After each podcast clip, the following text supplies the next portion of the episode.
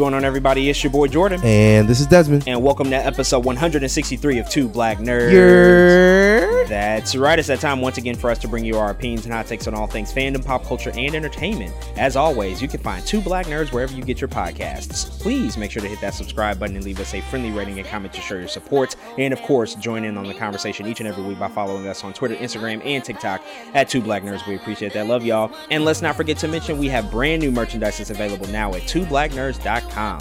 Go check out our Two Black Nerds Forever collection inspired by Black Panther Wakanda Forever. We got t-shirts, crew necks, hoodies, stickers, mugs, and tote bags. So go ahead and place those orders right now. On today's show, we'll be reviewing Guillermo del Toro's new stop-motion animated film, Pinocchio. Also, we'll discuss a movie that's getting Oscar buzz for its lead performance from Brendan Fraser, The Whale. Plus, we'll chat about two international films that are both being submitted to the Academy Awards, Alejandro Iñárritu's Bardo, which comes from Mexico, and Park Chan-wook's Decision to Leave, coming from South Korea. But before we get to any and all of that, we're kicking off this week's podcast with a review of the new Will Smith film to debut on Apple T V Plus, Emancipation. Give thanks to God.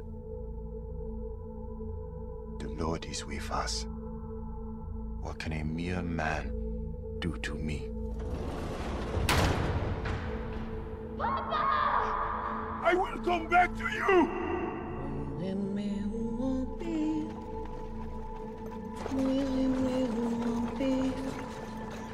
You walk the earth because I let you. I'm your God now.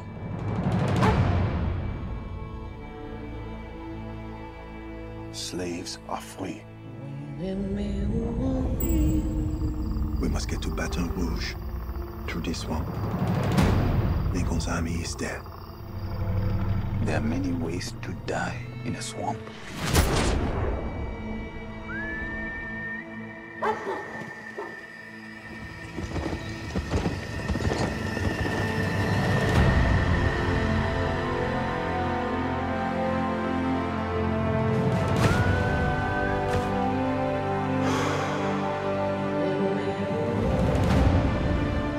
To my family.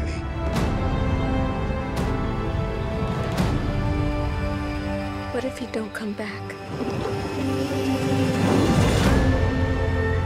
Your papa is going to be back. Do not ever stop believing that. She's persistent. Running, hiding, surviving.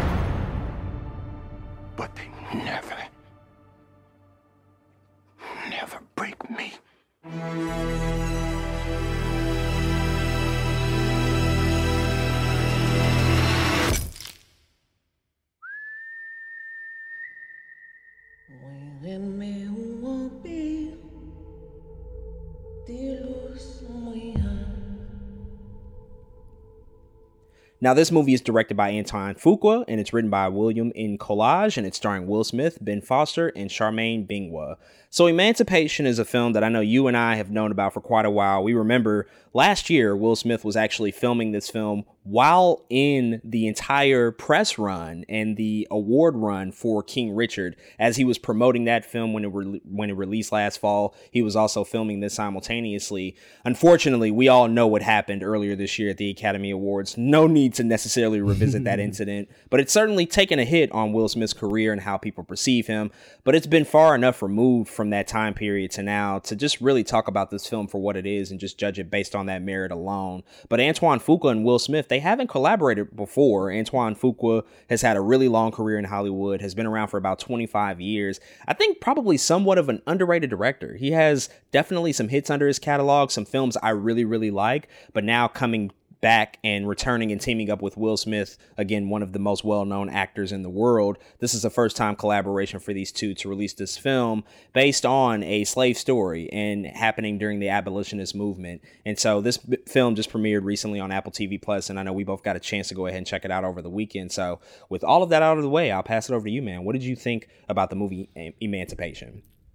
You know, I think it's uh, uh, kind of an interesting premise to attempt to make a film based off just one picture. You know, I think that's like already a hard thing to accomplish, especially such in a, what feels like an important picture to to to American slavery, um, really into American history that we've all seen so many times. The picture of in in a a, a free slave named Peter in Baton Rouge, who his back has been whipped and brutalized in, in ways that, um, again, just reflect being a slave at the time and scarred, you know. Um, I think it's just a very hard idea to match up to.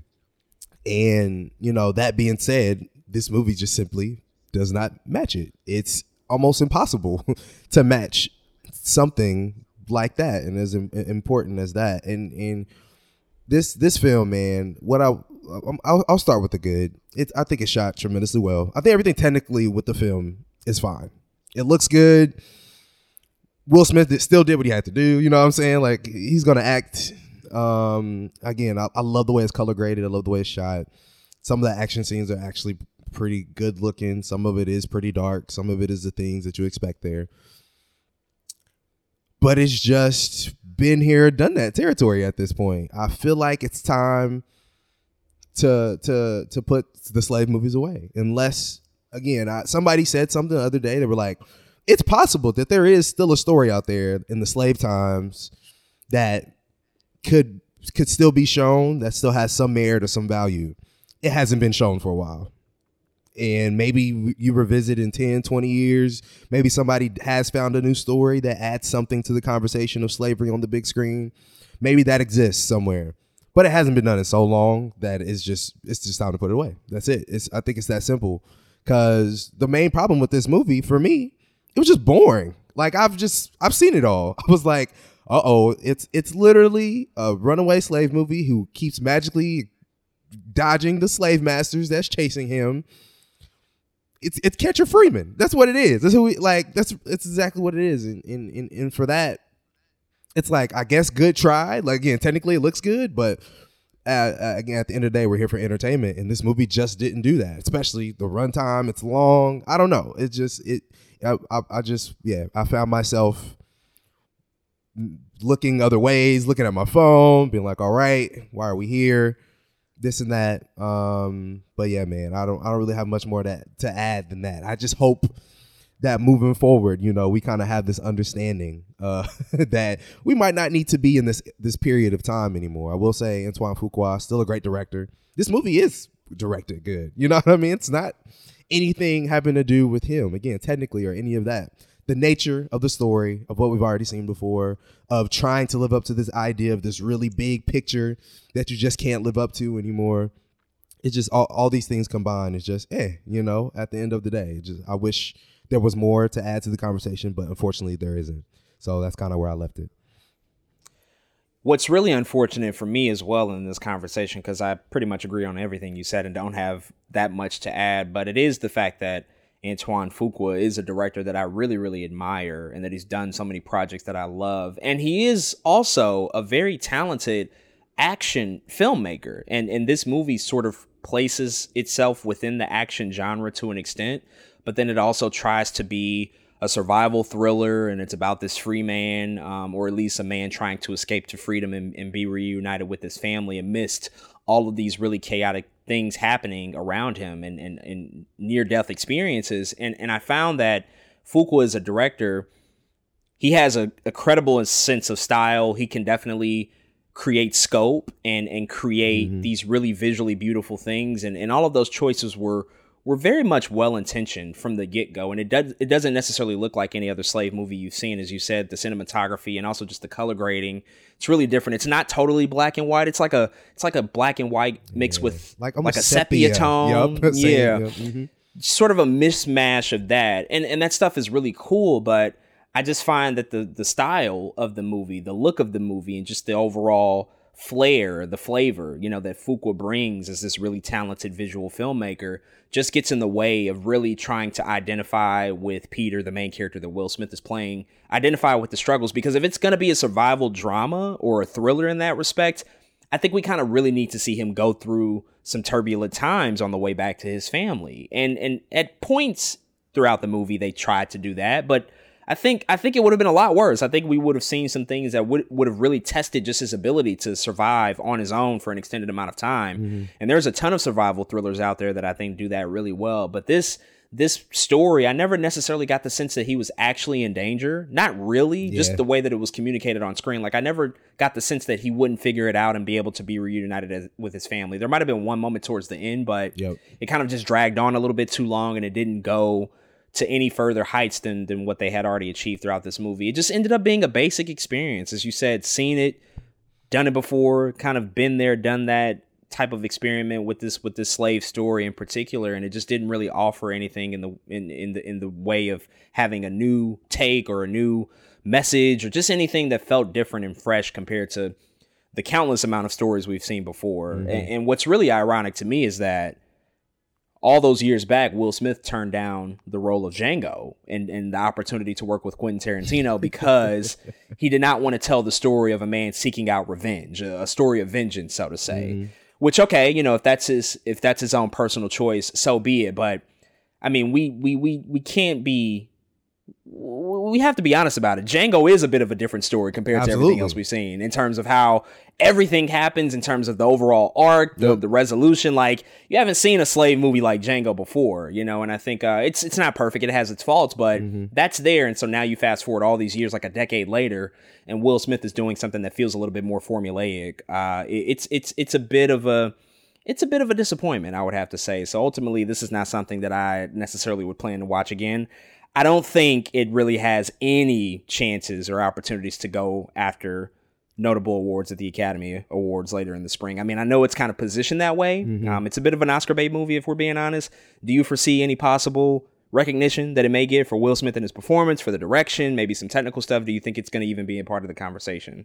Nah, it's it's hard to see it just because the movie's not good like it's supposed to be. Uh, Like you said, it is positioned like an uh, an, an Oscar baity movie. In fact, I know just all kind of people, critics, moviegoers, everyone was like, okay, this is one of the last ones of the year, you know, besides, you know, Avatar, Way of the Water. This was literally like the one everyone was like, okay, if, if one last movie of the year, it's going to get any kind of Oscar nod or nominate, it'll be this one, right? It'll be this.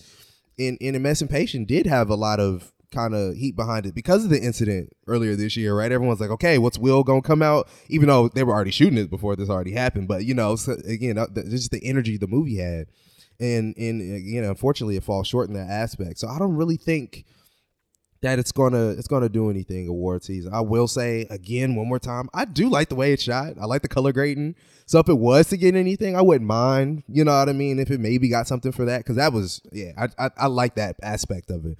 But other than that, I, I highly doubt it.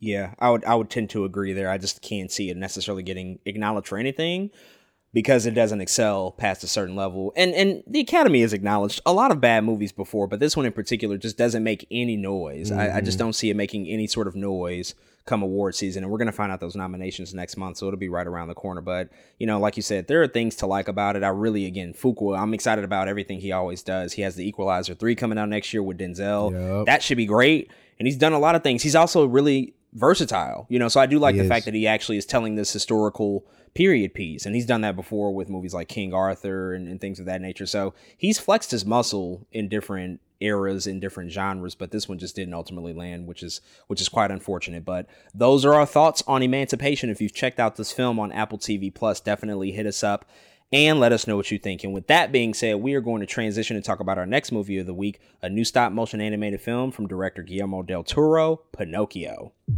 I want to tell you a story. It's a story you may think you know, but you don't.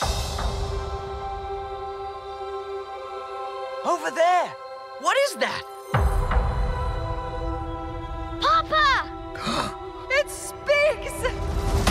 He's just a puppet. No, I'm not. I'm a real boy. People are sometimes afraid of things they don't know. I don't understand. Ah, we have found him, our star. Everyone shall love you and call your name Pinocchio. Pinocchio! I have something I'd like to give you. It is a school book which belonged to a very special boy. The boy you lost?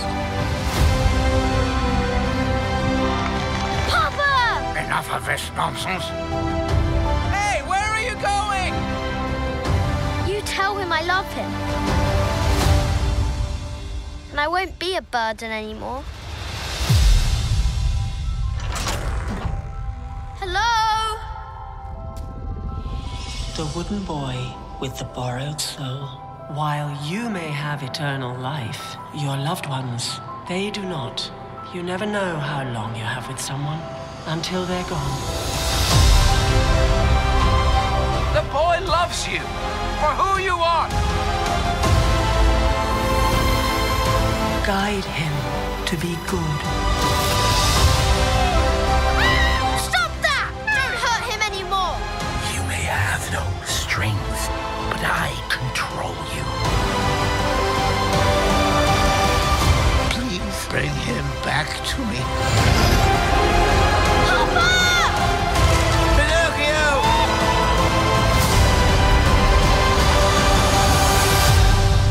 Life is such a wonderful gift.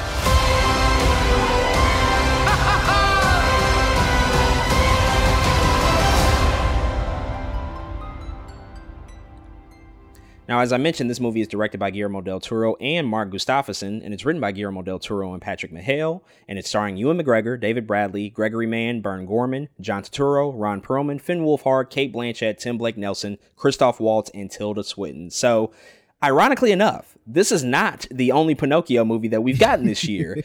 The folks over at Walt Disney Studios decided to release a live-action adaptation of Pinocchio on Disney Plus, adapting their famous animated movie, which came out in the thirties. Now, that Pinocchio movie is not something that I watched or saw. I actually purposely avoided it because there were no good reviews for it, unfortunately. Tom Hanks starred in it as Geppetto, and I would have watched it because of Tom Hanks alone, but just based off of the reaction, I felt like I didn't need to go down that route and just didn't bother with it. But we knew that Guillermo del Toro was also developing his own take on Pinocchio. And funnily enough, Guillermo del Toro has been working on this movie for like fifteen, sixteen years. Yeah. This is actually a deep personal passion project for him. He first announced it all the way back in two thousand eight. I remember in the mid twenty tens him talking about it.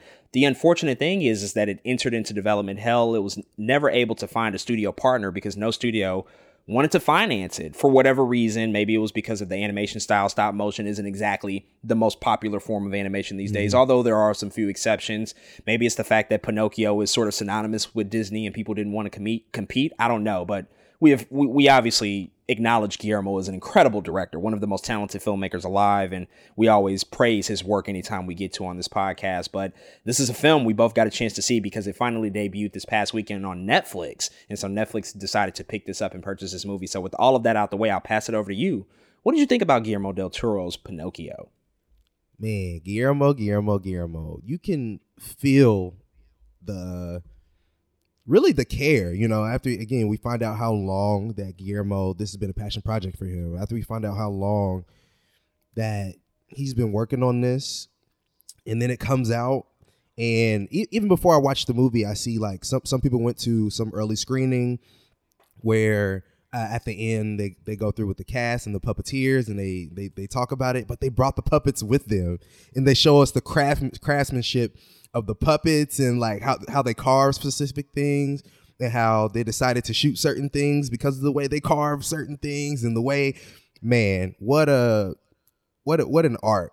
I think that I'm not sure has ever been done like this, right? A lot of times when we, we talk about stop motion, a lot of it's clay, right? Like claymation, a lot of it is, but to see like a puppet, they had to make everything that you see kind of like carving, I think, in in molding is two different things. Like, you know what I'm saying? And, and to see how that art form, I think, can can come to life in the form of a movie. With it's just it it it's tremendous looking, man. Uh, Pinocchio is one of the most famous stories ever. Um, I think it's the second movie ever to be released by Walt Disney Feature Film Pictures. Yeah. Um, mm-hmm. and man, this this I I have to now go question what my favorite Pinocchio is after watching this movie. I do like. Uh, cause that the original Pinocchio is fire. It really is. It's a really, it's a classic. It's a classic. It's such a good movie. Pinocchio and Geppetto, Jiminy Cricket. But Guillermo takes this movie and takes this story, I think, to a different place that a lot of us didn't see going when he announced it originally. This movie is a little bit more mature. It may it's not necessarily for kids, but it's still family watchable. um, because there's so much in it. There's so much sto- so much about grief in it, and in anti-fascism that's kind of in it, and there's war stuff. It's just it's it's a lot um to kind of process as you're watching it, because again, when you have the original Pinocchio in the back of your mind, this is just not the movie you're expecting to see. Um, even the design of Pinocchio itself, the original Pinocchio, he got I mean real skin color, he got all kind of yellows and overalls. This that boy Guillermo said, no, nigga, he's made from a tree. That's all he's gonna be, is a tree the whole movie. And I was like, dang, that's some real stuff. Like, that's how a puppet probably would be made um, in this time, uh, it, especially someone who's grieving. He's not gonna put all that color into this puppet. It's just gonna be a wooden puppet. It's a, it's just things about it that made a lot of sense. Um, even again in the in the talking about a fantasy movie, it just made a lot of sense when when it comes to, you know, knocking on the door of reality for what you're watching. I was like, yes, of course that would happen. Of course they would. Yeah. OK. Yeah. No spoilers. But this it's, it's just very interesting, man, to to to have a take on a character like this. I thought it was I thought it was very well done. There's music that is very well done. The voice acting is very well done. And again, the direction, man. Guillermo just had a vision, and it's amazing to see him, I think, execute that vision. Again, after working on something for such a long time, um, because that's what Guillermo does, really. If even if anything, everything for Guillermo doesn't work for you, he's like he has something to say. He has something bubbling up in him that he wants to get off of his chest, and I think that's why I like him so much. I really do like Guillermo a lot, but he always has like that style to him. That's like, I'm going to give you some art, but I'm also going to give you some some kind of message that you're gonna that I want you to, to hold on to. Um, so yeah, I, I really enjoy him. I enjoyed this movie. It really is like anything I've ever seen, um, and for that, I, I I think it will get praise for for the most part across the board as something um, that's enjoyable. My nitpicks is sometimes I didn't know where the story was going. like I was, I got lost kind of in the middle. Sometimes I was like, okay, but what are we doing again? Um, that happened to me a couple times. That and uh, because that happened to me also, I was like, dang, this movie's still going. that, that also happened to me a couple times, too. Uh, but for the most part, the moments where I was there completely, I absolutely enjoyed. Uh, and, man, I can't wait for more people to watch this. I think people are going to be afraid to watch it because they're sick and tired of hearing about Pinocchios. I think a live-action Pinocchio came out last year, too. Like la- middle of last year, I think that might have been like a foreign film. That wasn't great, if, from what I remember. The Pinocchio earlier this year wasn't great. Then there's this. Then there was like, wasn't there like a Pinocchio in like the twenty tens or something? I don't know. There's just was, there's a yeah. lot of Pinocchios going on, is all I'm saying. But this one in the original is really all y'all have to talk about. That's that's my vote. like, just talk about this, talk about the original, and leave everything else behind you. Um, and, and yeah, and that being said, man, I really enjoyed it. Yeah, for my money, this adaptation of the character and of the Pinocchio story is the best that we've gotten since the original Walt Disney animated film that came out in the thirties. I think that everything here is just so fantastic. Guillermo del Toro is truly one of my favorite directors. And when you look at this Pinocchio film, it is sort of eschewing a little bit closer to the adaptation and the source material. It's based off of the novel, which is an Italian novel from eighteen eighty-three, I believe it was. And so this is actually set in Italy, but it's also coinciding with the rise of Mussolini at that particular time. Mm-hmm. And so you have this story that's typically associated with being a kid's story, with being a kid's fairy tale. and you are putting it directly against these real world events that everybody sort of knows about. And you're also integrating these more adult themes and ideas. You know, you're talking about the idea of immortality versus mortality. You're talking about some of the dark people that exist within the world and how folks sort of take advantage of each, each other. You know, who, who are the true monsters that actually exist among us versus what we just view on the surface, right? And because Pinocchio is sort of an outcast character, it plays with those ideas and those themes a lot. And and and the story is just so well told. The voice acting is just top notch. You have some really, really incredibly talented actors behind the scenes doing the voice work. It's gorgeously rendered. You can just see that everything and every single frame is just so meticulously crafted. And Guillermo is putting every ounce of himself to make sure that this is of the highest quality possible. And again, I know stop motion is not necessarily the most popular form of animation anymore. C G I animation is sort of taken over, as we know, with Pixar and just what they've been able to sort of be responsible for, leading into everything that Dream, Dream, DreamWorks has been doing and Illumination, which we've talked about on this show. But stop motion, if done well, to your point, and if it, if it's done in a really unique, stylized way that can actually aid in the story and not just be a gimmick, then you have something really special on your hands. And I think that that's the case here, because the world that they create here feels so real. It feels so lived in. And, and, and it's an example of when you can really just like imagine yourself being a part of this story. And I think that that stuff is just, it's outstanding, really. And, and I love Guillermo for having that attention to de- detail, because we know he is a champion and a proponent of animation. And he knows that it typically gets a bad rap and that there's certain sort of hesitations that exist amongst maybe older audience members to watch stop motion animated films. But anybody could really enjoy this if you actually give it a try and give it a chance. Like, I don't think that there's necessarily any reason somebody couldn't just come in, watch this with an open mind and enjoy it, because it still has somewhat of a university Versal sort of story at the center of it. And and it's a story that we're mostly all familiar with. Many of us have been exposed to Pinocchio since childhood. Mm. So it's not that difficult to just once again become acquainted with people you almost feel like you know, with characters you feel like you've had a relationship for almost all your life. But I think that this is absolutely probably the best animated film of the year. You know, Turning Red is right there for me as mm, well. Yep. But this this has to kind of be a part of the conversation. And so with that, I want to ask you, again, we're kind of talking about the Academy Awards a lot. We are right in the thick of award season. Many things are coming around, and we know nominations are coming out next next month. I, I have no doubt that it's going to get nominated. I mean, that's I feel like that's a shoo-in. But do you think that it'll actually win? I do feel that Turning Red is probably the biggest competition. That was huge for Disney Plus earlier this year. I don't know necessarily anybody else that might rise to the forefront. There's probably things we haven't seen, as always, that we'll have to catch up with. But yeah. What are your thoughts about this? What are your what are your you know sort of hopes and maybe the prospects for this possibly walking away with the best animated film at this year's Oscars? Man, I think I think they might have done it, to be honest. Uh, just the amount of craftsmanship that went into this film. Oscars love stuff like that. Oscars love when you can do that and still come out, I think, with a product that's worth talking about. You know, we kind of talked about Emancipation a second ago and how it's not going to make any noise because it's just not that good of a movie. And then Pinocchio was here at the same time, making quite a bit of noise from what I, you know, from what I noticed and from what I see. So I, I definitely think for sure nomination regardless. Absolutely. Is it going to win?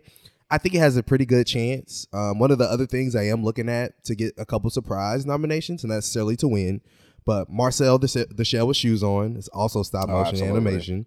Yeah. I heard nothing bad about that film.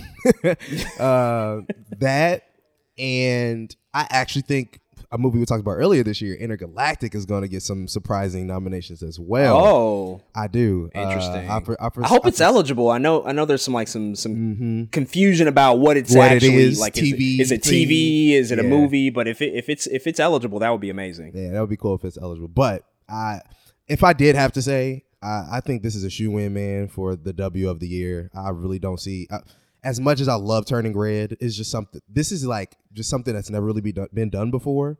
And I think the Oscars also loves that. They love when people create new things that's, that's never been done. And it's like, oh yeah, no, we love this thing, but it's also never been done. It's just too many points. You know what I mean? That's that's that's going forward. So I, I definitely see this, uh, again, not only getting a nomination, but potentially winning uh, uh, Best Animated Feature Film.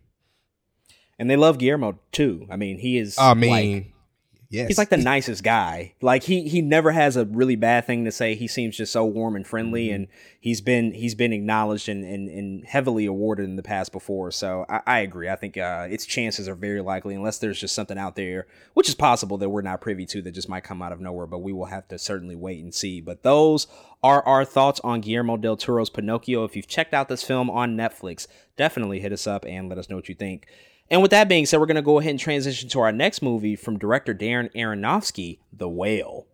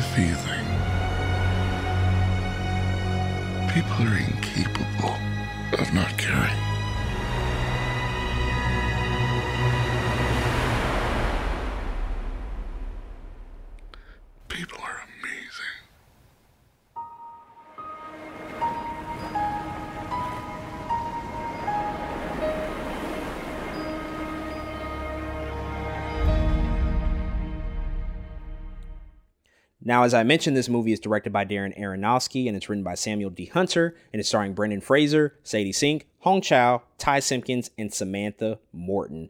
So The Whale is a really interesting, small, independent drama movie that just recently released in a limited release in New York and L A by A twenty-four. You and I have known about this movie for a few months now because mm-hmm. it actually had its world premiere earlier this year at the Venice Film Festival back in September. And it actually made quite a lot of headlines amongst film Twitter and people that follow this type of stuff because Brendan Fraser notably got that long-standing ovation after the premiere of the movie, and it pretty much went viral across social media. You could just see how heartfelt it was, how emotional he was, and just the enormous amount of praise and positivity that he was receiving in that particular moment, because Brendan Fraser has had just such an interesting career. This guy's been around for ages now, for the better part of thirty years, but there's been a stretch over the past, I would say, decade, maybe decade plus, where he hasn't been as prevalent as he used to be. I mean, he made a lot of headways in the late nineties and early two thousands as an action star. You know, he was doing things like George of the Jungle and, of course, the Mummy mm-hmm. franchise, and he did Journey to the Center of the Earth. So he was a really huge star, but then due to some personal events throughout his life, and also due to him admitting that he had been sexually harassed by a member of the Hollywood Foreign Press Association a few years ago, it almost felt like Brendan Fraser had might have taken a back seat and might have been excluded from Hollywood talk, might have might have had a little bit of a hurdle. I don't want to necessarily say he was blacklisted, because he still did get work. And if you've been following Brendan Fraser, you know he's been in things. I know we've talked about even Doom Patrol, and he's been in that. He was in a Steven Soderbergh movie that we reviewed last year. Mm-hmm. So he's been working, but he hasn't been the face that he used to be. So now people are calling this film his comeback film. This is the one that's supposed to really bring him back into the limelight. And most notably, everybody is saying, like, he is nearly a shoo-in to not only be nominated for Best Actor at the Academy Awards, but has a high, high chance of possibly winning. So with all of that out the way, I know I said a mouthful. We actually got a chance to go check out this movie this past weekend after certainly anticipating it for the past few months. And so I will pass it over to you. What did you think about The Whale? Man, I don't even really know where to start with this film, man. It's such a an interesting movie-going experience with this film. Um, knowing, knowing going into it, everything you just said about Brendan Fraser, seeing the video of the standing ovation, seeing just this this outpouring, I think, of praise of his role in this film, just sitting down and watching it, you know, you have, I don't know, just so much so much to think about um, when when when watching it, man. This is a movie that, like, it's been a while since I, I've said this, I think, but this is one of the movies that I think gets carried just by tremendous performances across the board. You know, it's not only Brendan Fraser that's killing it. It's Sadie Sink going crazy. It's Ty Simpkins that's going crazy. It's Hong Chau. Oh, man, this woman's so underrated to me. But yeah, it's Hong Chau that's going crazy. Um, and it really, it, it's funny. This this movie makes you so emotional. And the interesting thing about it, though, is like there's moments you don't even know why you're it's so emotional, because the the story, to be honest, isn't even like the most I understand exactly why I'm here kind of thing the whole time in the movie, in the film. Details do get sprinkled throughout the movie, but it always feels like I'm here for the characters. And I think that's what makes it so good. It's not really, I'm not, usually you were, usually we talk about on this podcast, man, the story was just eh, so the movie would just end. But this time it was like, the story might've been just meh, but the characters were so good, it kind of didn't even matter what the story was really about. Um, and I think, I think that's part of what make this, makes this movie impressive to me is that I think that's rare. And the, the moments between Brendan Fraser and Sadie Sink um, were just so memorable for me and so emotionally heightened for me that it's like, I don't know, they're just things I'm not going to forget. Like, there's so many moments in this movie, it's like, nope, I'm going to remember that forever. This little movie literally set in one apartment the entire time, I'm going to remember that. And and and and I think that says a lot again about the performances across the board. Not only that, but the directing too. I think the directing um, in, in in that matter is amazing. But all in all, after you after you finish the film, those last three minutes of the movie, I can see why they stood up for Brendan Fraser. I absolutely get it. There's it's just a moment in there that I, it's gonna bring people to tears. You're not even gonna know why you're crying.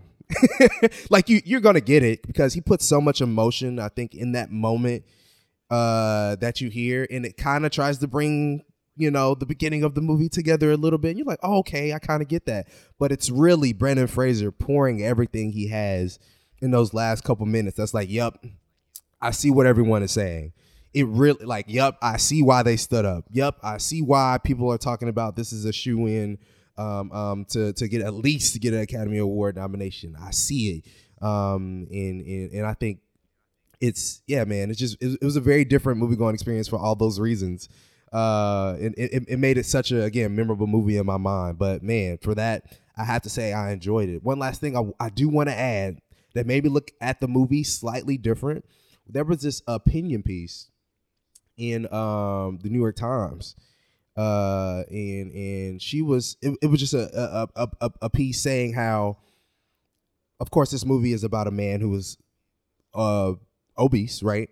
Mm-hmm. It, the article was was simply saying how this movie didn't feel enough for his idea of being obese. It it gave too much to re- the horrors of making it seem like this is the worst thing in the world, kind of thing.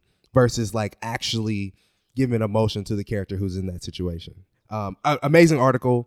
I'm going to retweet it and send it out so people can read it. It definitely made me look at the movie slightly different because there was a lot of great points being made. But that being said, I still very much enjoyed the movie. I thought the the characters were amazing. Um, and whenever The Whale pops up, I'm definitely going to suggest people to watch it. Yeah, I, th- I think it's actually important to know what this movie is actually about, because if you haven't heard of it or if you maybe have seen the trailer, doesn't give you a great idea what the movie is actually about. It doesn't reveal anything, but just quickly without spoiling anything, Brendan Fraser is playing a character who is extremely obese, and he's attempting to essentially reconnect with with his estranged daughter, and he's also an English teacher, but he teaches primarily online because of his immobility and the fact that he is stuck pretty much in one apartment. But this is also based, based off of a play that came out in t- two thousand twelve by Samuel D. Hunter. So this is an adaptation from that from that stage play, which I believe had an off-Broadway run. Darren Aronofsky is a really famous director. He's been around for a long time now, and he's known for making challenging films, films that actually push not only his actors kind of to the brink, but also just the audience and what audiences expect out of his stories that he t- that he tries to tell. His most recent film, which came out like five years ago, was Mother, which mm. was extremely divisive. And I know yeah. a lot of people didn't like that movie because it goes in so many different directions that you just can't anticipate. Mm-hmm. I really like that movie, actually. I, I like, like almost everything he's done. He's yeah. he's made Black Swan, which I really love, mm-hmm. The Wrestler. He's known for actually putting his character through the, through the ringer. So in terms of a story that he's trying to tell here with Brendan Fraser being the main character and being this really obese person, he he's going through a lot. You know, he's going through some really, really challenging times, not only from a health perspective, but just also a psychological perspective mm-hmm. from what he's dealing with. There's been some tragic stuff to occur in his life. And so Brendan Fraser is the guy to step in and be the lead actor of this movie and to carry the burden of what you need to do and what you need to be able to portray in this role. I honestly think that he was the perfect choice just because nobody really has eyes like Brendan mm-hmm. Fraser. His eyes are so incredibly just, you see so much through his visual performance and like his facial performance and what he's able to do and connect with his eyes. And that's just so, that's kind of an understated thing that I don't think a lot of people necessarily talk about, but there's just so much power behind that being like your main instrument that you mm-hmm. need to convey so many different emotions. And for a guy who is going through just a roller coaster of emotions in this really, really challenging time of his life, you got to have somebody that's extremely talented to be able to do that. And because of that, and just because of everything he had to, you know, really hold and, and, and, and pull off in this movie, I think that this is a career best performance for Brendan Fraser. It, it's no doubt in my mind. He's done some stuff that I like before. Absolutely. And he was a, he was actually kind of like a, a childhood hero of mine. Those Mummy movies are like yeah. historic to me. Mm-hmm. I, I rewatch them all the time and I just look back on them so fondly. And he was obviously at the center of those, but him coming in here and making this, you know, really, really dramatic turn, this is career best performance for him and just everything he had to do. And as you said, the supporting cast here is just top notch. They really hold the film together. I mean, because it is a simple premise, it is taking place primarily in one location, and that can become very boring and redundant if you just sit there and you're not invested in who you're watching. And so Sadie Sink, I mean, she's just, yes. she's becoming an absolute star. Mm-hmm. I mean, everything we saw and talked about in Stranger Things four earlier this year to now, this girl is super talented. Mm-hmm. And then Hong Chau is having a fucking moment right now. We just talked about her a few weeks ago in The Menu and just what she was able to do in that movie and how scary she is in that movie to coming in and doing something completely different. She was incredible here as well.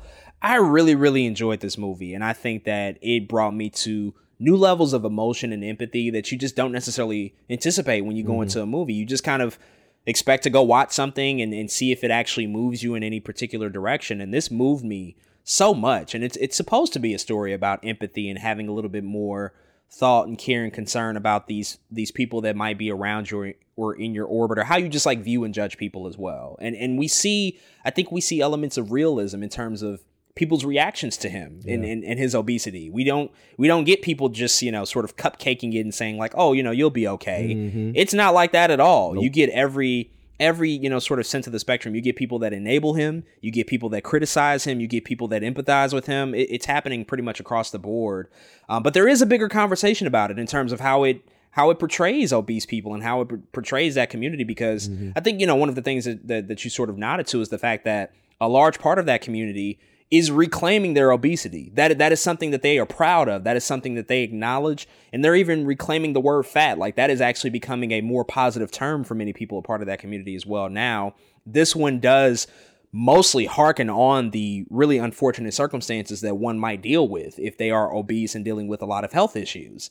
And so I can certainly see the perspective of it possibly being considered exploitative. You know, I can I, I can get that. I, I personally haven't been around or experienced this myself to this degree mm-hmm. of somebody being of this size. Like the guy weighs six hundred pounds in the movie, but this is a real thing and we've seen it be exploited on T V shows before. So I know it's a sensitive topic. And so I definitely don't want to invalidate anybody's personal feelings towards it.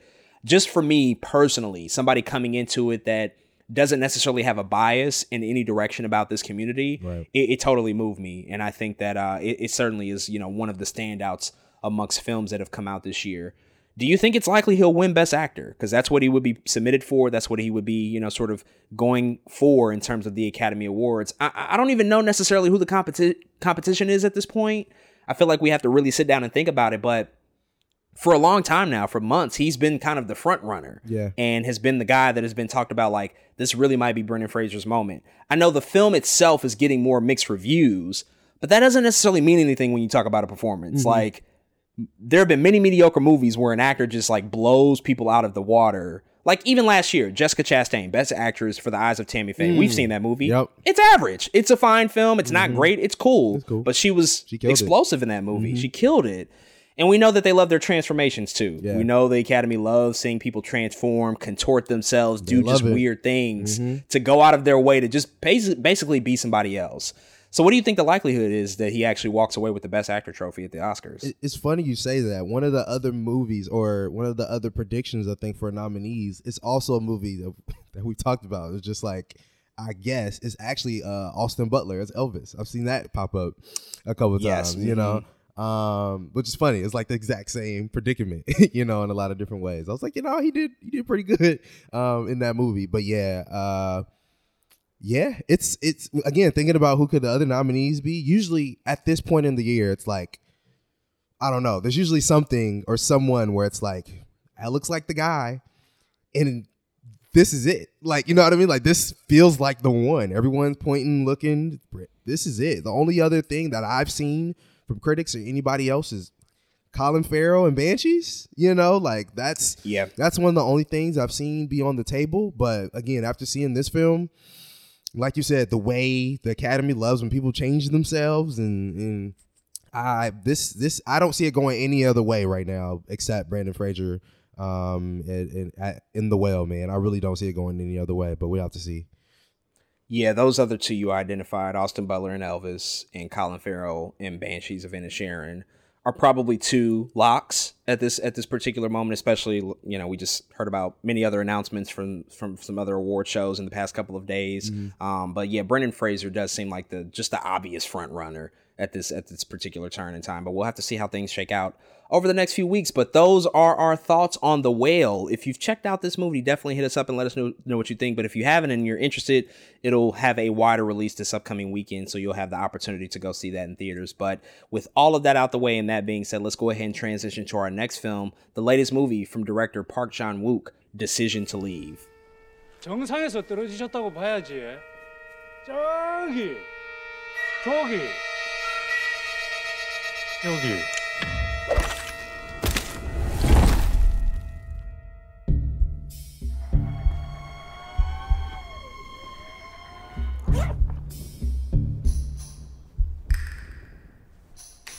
김덕수 씨 아내 송설아입니다. 많이 놀라셨겠습니다.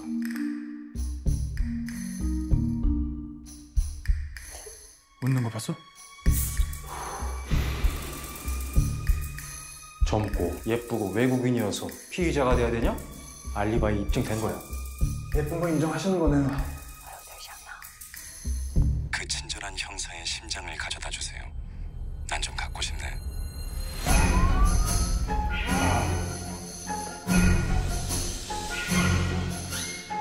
저 거기 없는데요. 그럼 어딘데요? 졸지 말아요. 조금만 더 참아요.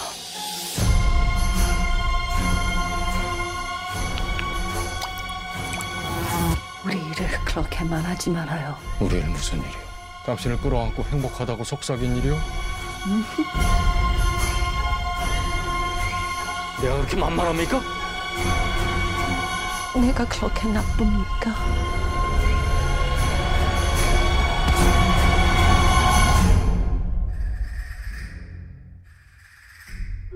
살인은 흡연과 같아서 처음만 어렵다.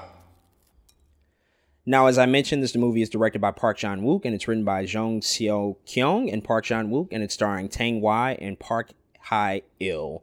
And so Decision to Leave is coming from probably one of the most famous directors out of South Korea. Park Chan-wook has had a really long and successful career in making film. I think it's no surprise amongst us to say, at least, like, he is most famous for his Vengeance trilogy, for the for the films that he made in the mid two thousands. Sympathy for Mister Vengeance, Old Boy, and of course Lady Vengeance are just top-tier revenge thrillers yes. in terms of Korean cinema, and have just grown such massive cult followings over the years. But he's made a lot of other really successful films as well. His most recent one, The Handmaiden, many people largely consider that his masterpiece, his best film that he's ever made. So it's been quite a while, I think about four years since he's actually released a film. But Decision to Leave is something we've had our eyes on for quite a while now. It premiered earlier this year at the Cannes Film Festival back in the springtime, but it just recently became available on streaming via Mubi. And so we We got a chance to go ahead and check this out this past weekend. So with all of that out the way, man, I will pass it over to you. What did you think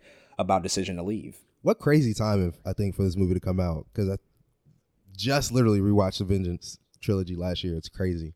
Um, and unfortunately, I still haven't seen The Handmaiden. I have no idea where to watch that movie. I got to figure that out. Uh, it's on Prime Video right on now. Prime? Yes. I, yes. I, I got mm-hmm. it. I don't know why I haven't seen that movie yet. It's crazy. Uh, but man, man, man, man, this... What a crazy person. Like, Park Chan-wook is not okay. This man is not normal, dog. He, the his screenplays, the way he writes, the way he directs, something is wrong with this dude, man. There's always something about him that is just, it's like something. Every time you watch a movie, it's like something's off. Like it's almost like we watch an Ari Aster movie. We're like, nah, something's wrong with this dude. Like we need to check on him. And I feel the same way about Park Chan-wook, man. But man, Decision to Leave is such a different film, man. It does it does feel like uh, uh, your your yearly.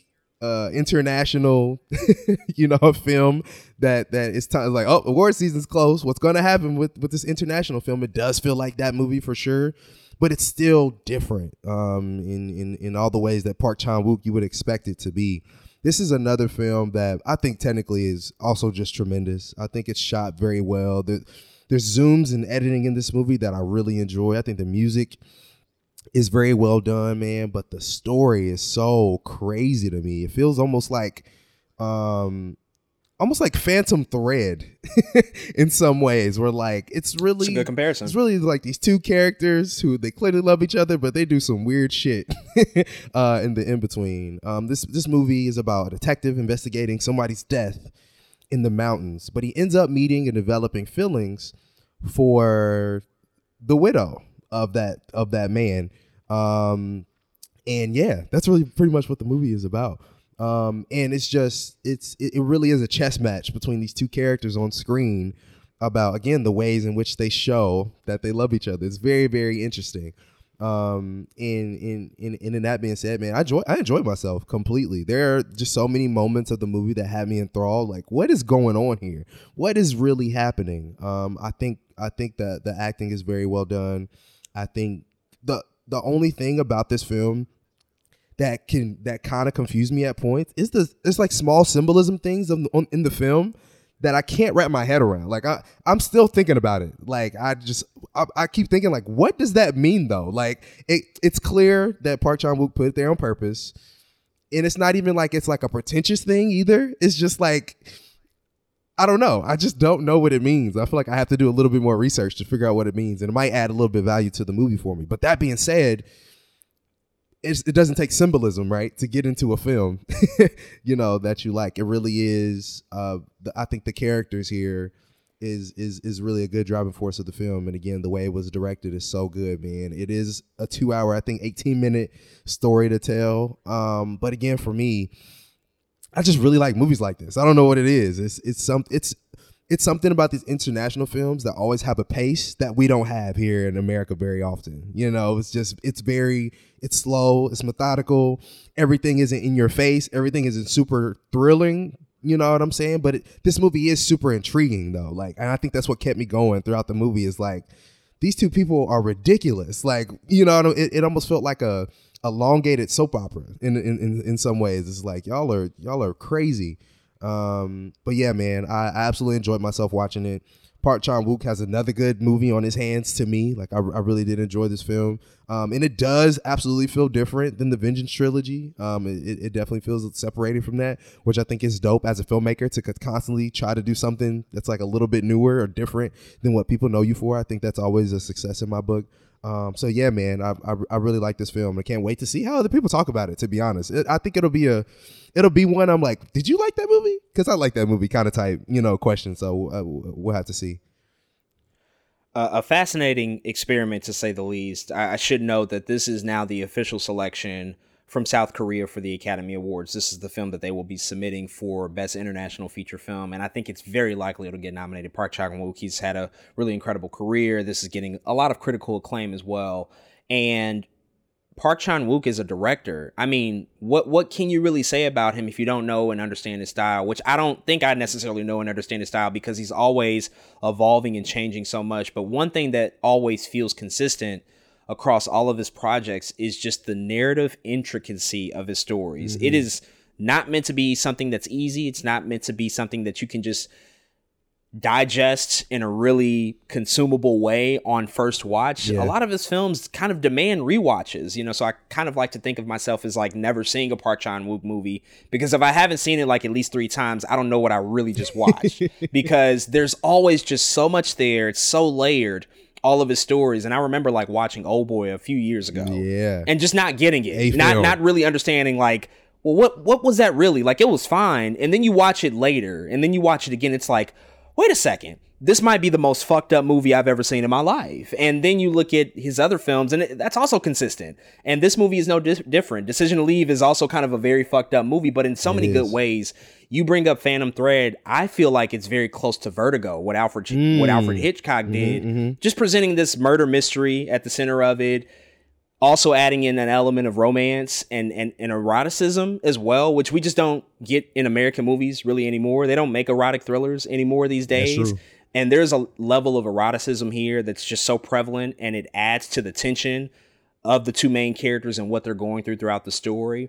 And on a visual level, I mean, he is really, I think, one of the best visual directors working today in any country. He's just so talented. Yep. There are so many shots throughout this film where I'm just like thinking to myself, like, how did he do that? I, I really don't know mm-hmm. how he pulled that shot off. There was a chase scene where there's a Crazy. camera like following over people's shoulders, and I'm like, How is this Crazy. how is this even happening right now? It's so stable, it's so clean, but it looks it looks as chaotic as it needs to be. And then you top it off with, I think, some really energetic and magnificent performances from the lead, from the leading actors. Tang Wei and Park Chan-wook, like, they were both incredible. And you really sort of buy into this relationship that's budding between the two as they continue to just like evolve and grow in their relationship, and just the just the whole mystery that exists behind the story that they're trying to tell here is just like so fascinating. And I, I definitely found myself going back in numerous scenes, like, to make sure that I didn't miss anything, because if you really don't pay attention and just like lock in and focus in, it's easy to just like sort of get lost in the sauce and not really understand and process what you've watched, because mm-hmm. it is all in Korean, and, and a lot of it's also in Chinese as well, in Mandarin. That's true. So you have to really focus in and pay attention. But once you really just like get the, the meat of the story and understand what's actually happening here, which they don't hold secret for that long. Like, you get you get a proper sense of like the truth probably about halfway through the movie. And I think that that might be the one criticism that I level against it, is that the last act isn't as intriguing as the first two mm-hmm. acts. Like, it's still really good, and you're still kind of on the edge of your seat. But I feel like a lot of the momentum of the story had kind of been lost along the way, and so it held it back a little bit from being even greater. But I think that this still is an incredible movie. I think it's definitely an achievement, and his his whole I M D B is just like ridiculous, just the amount of quality he has on the film projects that he's made. And again, I think that this has a very good shot of going pretty far in terms of how people are recognizing it. It was also selected as like one of the top five international films by the National Board of Review, so it's certainly getting the flowers that it deserves. And I think Park Chan-wook, I just can't wait to see what he does next, even if we have to wait like five or six years, because he takes his time to really develop these stories and be thoughtful about it. But I'm super, super excited about whatever his next project may be. But those are our thoughts on Decision to Leave. If you checked out this film, hit us up and let us know what you think. And if you haven't, definitely sign up for Mubi and go check it out. It's available right now on that streaming platform. And with that being said, we're going to transition to another inter- international film, which is yet to debut on Netflix, but it will be coming out this week. The latest film from director Alejandro Iñárritu, Bardo. Silverio. Silverio. Silverio.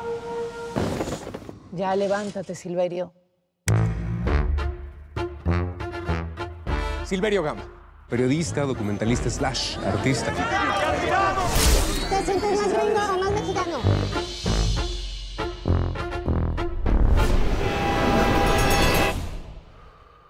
¿Dónde estás? No sé.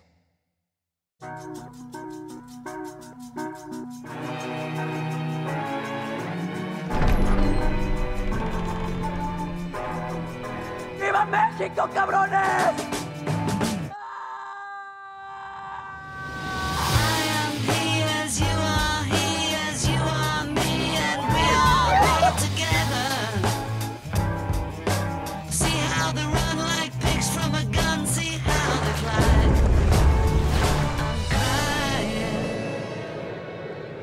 This is my home. No, this is not your home, sir.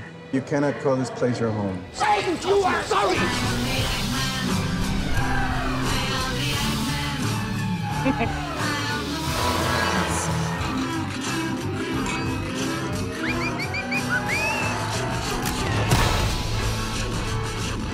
Pensamos que somos de varios lados, pero en realidad...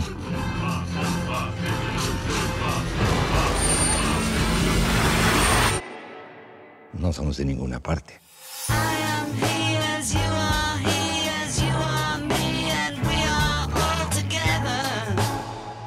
Now, as I mentioned, this movie is directed by Alejandro Iñárritu, and it's also written by Alejandro Iñárritu and Nicolas Giagabone, and it's starring Daniel Jimenez Cacho and Griselda Siciliani. So Bardo is the latest film from Alejandro Iñárritu, Academy Award winner, two-time Academy Award winner, in fact, uh, because of his previous directorial work with notable films like Birdman and The Revenant. It's actually crazy in hindsight when you think about it. He won Best Director back-to-back years at the Academy Awards for those two, those two films. Birdman he won it at the, I believe, the twenty fourteen Academy Awards, and then The Revenant. Actually, I have that wrong. He won for Birdman at the twenty fifteen Academy Awards, and then mm-hmm. won for The Revenant mm-hmm. at the twenty sixteen Academy Awards. Mm-hmm. But that was his last movie, The Revenant, which came out like seven years ago. Wow. So he's had a significantly long layoff in between projects. This is something I have not gotten a chance to check out and see, but you did get a chance to go to a special screening of this movie in the city before its wide release on Netflix later this week. So with all of that out of the way, I'll pass it over to you. What did you think about Alejandro Iñárritu's Bardo? Wow. Um, where to begin? This is another one of those, man. Man, this whole list of movies we got today is just, how do you even start? Um, Bardo, Bardo, Bardo. So Alejandro Iñárritu has been around a while. You know, as you just said, he has been been winning for things like Birdman, like The Revenant. And because of that, he has become a big Mexican director, right? He's become a big Mexican filmmaker who now uh, uh, has been separated from his home. This is the first movie that he shot completely in Mexico. Um, and the movie is about that. The movie is about his separation from his home now in the light of becoming a, a, a famous filmmaker, becoming a quote unquote face of Mexican American filmmaking and what that means as relation to his homeland and as relation to, uh, again, in this movie, L A. So the movie is about a Mexican journalist and documentary filmmaker, which he makes more so mockumentaries to to tell to to, to talk about real life things. Um, he returns back home to Mexico and he starts working, but as he's doing that, he's going through an existential crisis. I mean, because of he doesn't know what's going on. He he doesn't know if he fits in Mexico, if people in Mexico even like him, because he did move to L A to become a filmmaker, as he's simultaneously in those films giving commentary on what's happening in Mexico, but he doesn't live there. And people aren't always on board with what he has to say uh, in those films, uh, in the movie. This film is a, I'm just call it three hours. It's long as shit. It's a three hour odyssey. Of of that. It's a three hour odyssey of this man, this journalist and filmmaker who is trying to figure out his life at a time. He has achieved success, but now he's realizing that some people love him. Some people in Mexico don't like him at all. Some people think some people in Mexico think he's a hero. He's trying to figure out everything, where he where he stands in, in this world. There are so many moments, I think, in this movie. It it Things happen that you don't expect to happen. Often in the movie, he goes to fantastical places in his mind. They're they're not really happening, but he's very much daydreaming. And I don't know, just crazy stuff is going on around him as he's daydreaming and having an existential crisis, depending on the the the thing that's happening in the film. One of the big, I'm, I'm going to actually tell y'all the first ten minutes of the film just to show you how ridiculous it is. The movie starts with his wife giving birth. The baby comes out. It cries a little bit. They wipe the baby off and they and they say, um, yeah, the baby's not ready to be out here. The the world is too fucked up. And they push the baby back into the mom. Jesus Christ. uh, it's it's the, the movie is literally filled of shit like this. Like, it is so much commentary on the world, and again, I think how how Iñárritu feels as a filmmaker as his time has gone on. I, I think this movie is shot tremendously well. All the dream sequences are like, holy shit, like, did that actually just happen? Like, what am I looking at? That being said, it's exhausting. That happening for three hours straight is... It's a lot, y'all. Um, it's shot so well and directed so well, but the self-commentary at so many points, it does feel super pretentious sometimes. It's like, are are are you you know he's talking about himself, and in in is there so many moments it's like, are you serious right now? Like, is that where is that where you want to take this, bro? Kind of type thing. Um, but it is beautiful. I have to give it that. It is a beautiful examination of where somebody is in their life as they're having an existential crisis. It is beautiful in that way. But man, it's so tiring. After a while, you go, man, this this this is still about you. By the end of the film, you're like, dang, dude, like this is this is really still about you. I think there's there's a couple things to be to be said. There's a couple things to be taken away from the film for sure. But there's even a moment in here. I also give it one other small scene away. There's a moment in here where he he gets away. There's a party being thrown just for him. A new film just came out. Parties being thrown just for him. He go he he hides so he doesn't have to give a speech and goes into the bathroom.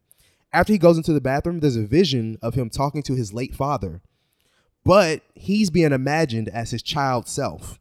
What makes this scene so crazy and so weird is that they keep his grown head and put it on a child's body as he's talking to his father in the bathroom. I know it's Wait a second. I, I don't know what you just described here, but it might be the best thing I've heard all year. And now I am so ready to watch this just to see what the hell this is. It is. I was like, wait, what? It kind of takes you out of it a little bit because you just looking at this big old head and this little ass body.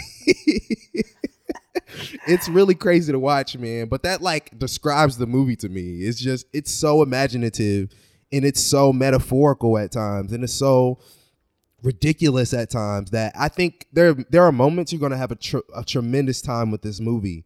But I think given what's crazy, I think they they they told us they cut twenty-two minutes out of this movie.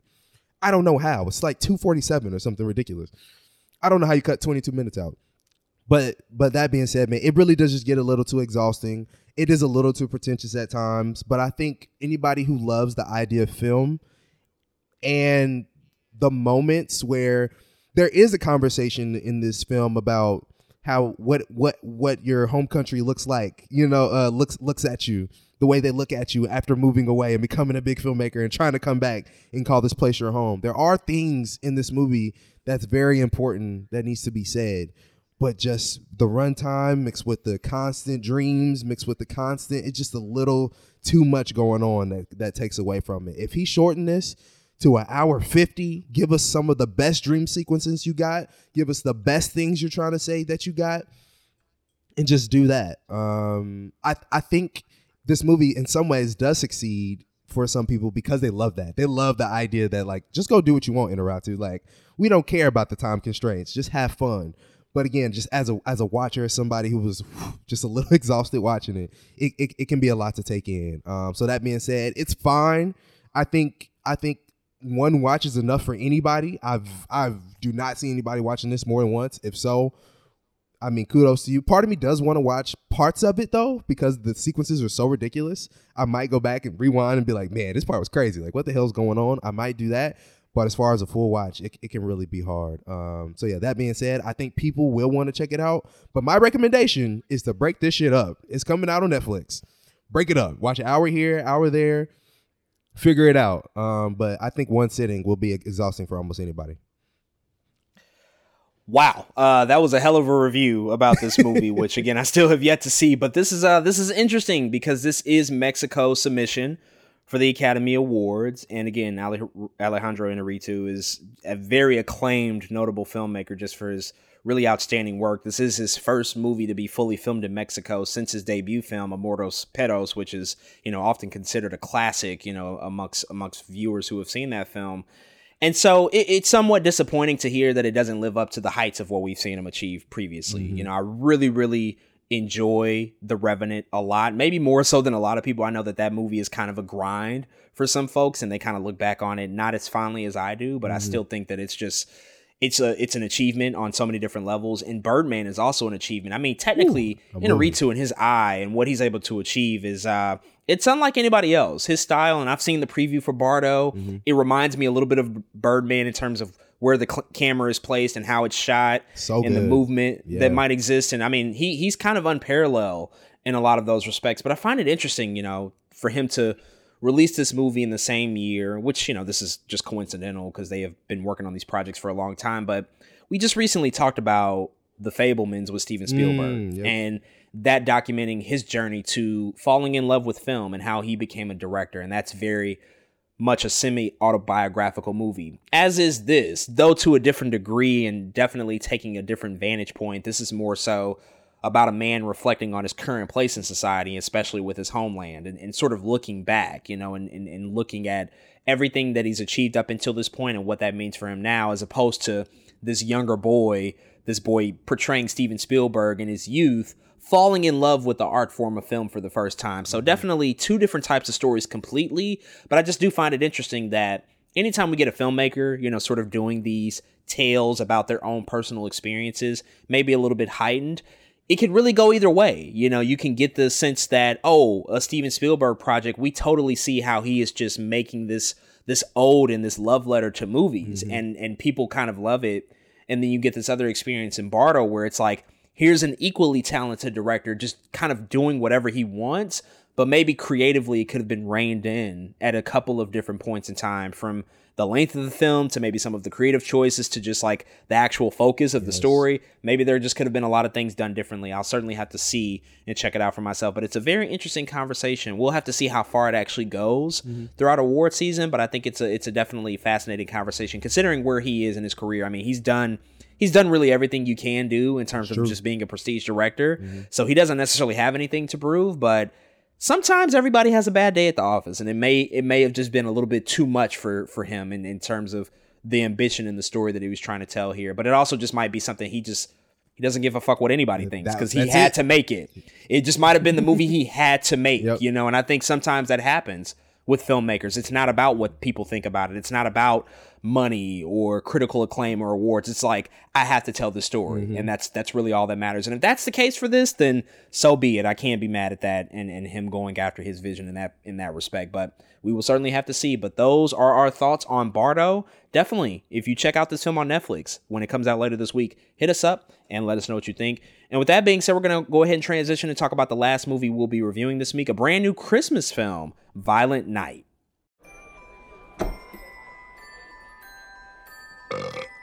You ain't driving, are you? I steer a little, but the ranger do most of the work.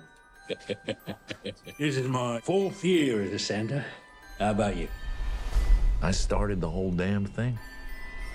Ho, ho, ho! It's Christmas! We decided that you could have one gift. Early. What is it? That is a direct hotline to Santa Claus himself. I can talk to Santa. All right, revelers. Welcome to your worst Christmas ever. Let's go!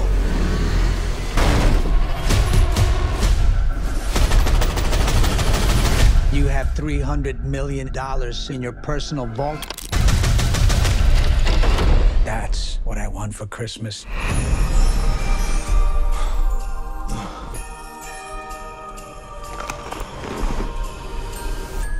I don't want any trouble, okay? Something's gonna scooch up that chimney.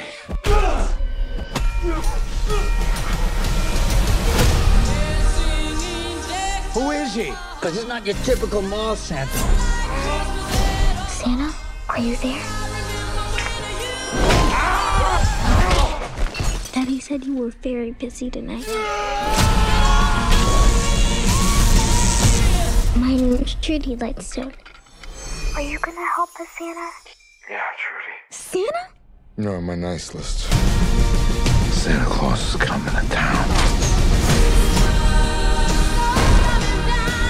Time for some season's beatings.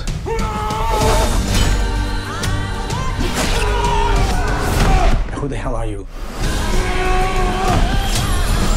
Boss, what if he really is the real... No such thing as Santa. Yeah! These bad men, they're all on my naughty list. Naughty. That's naughty!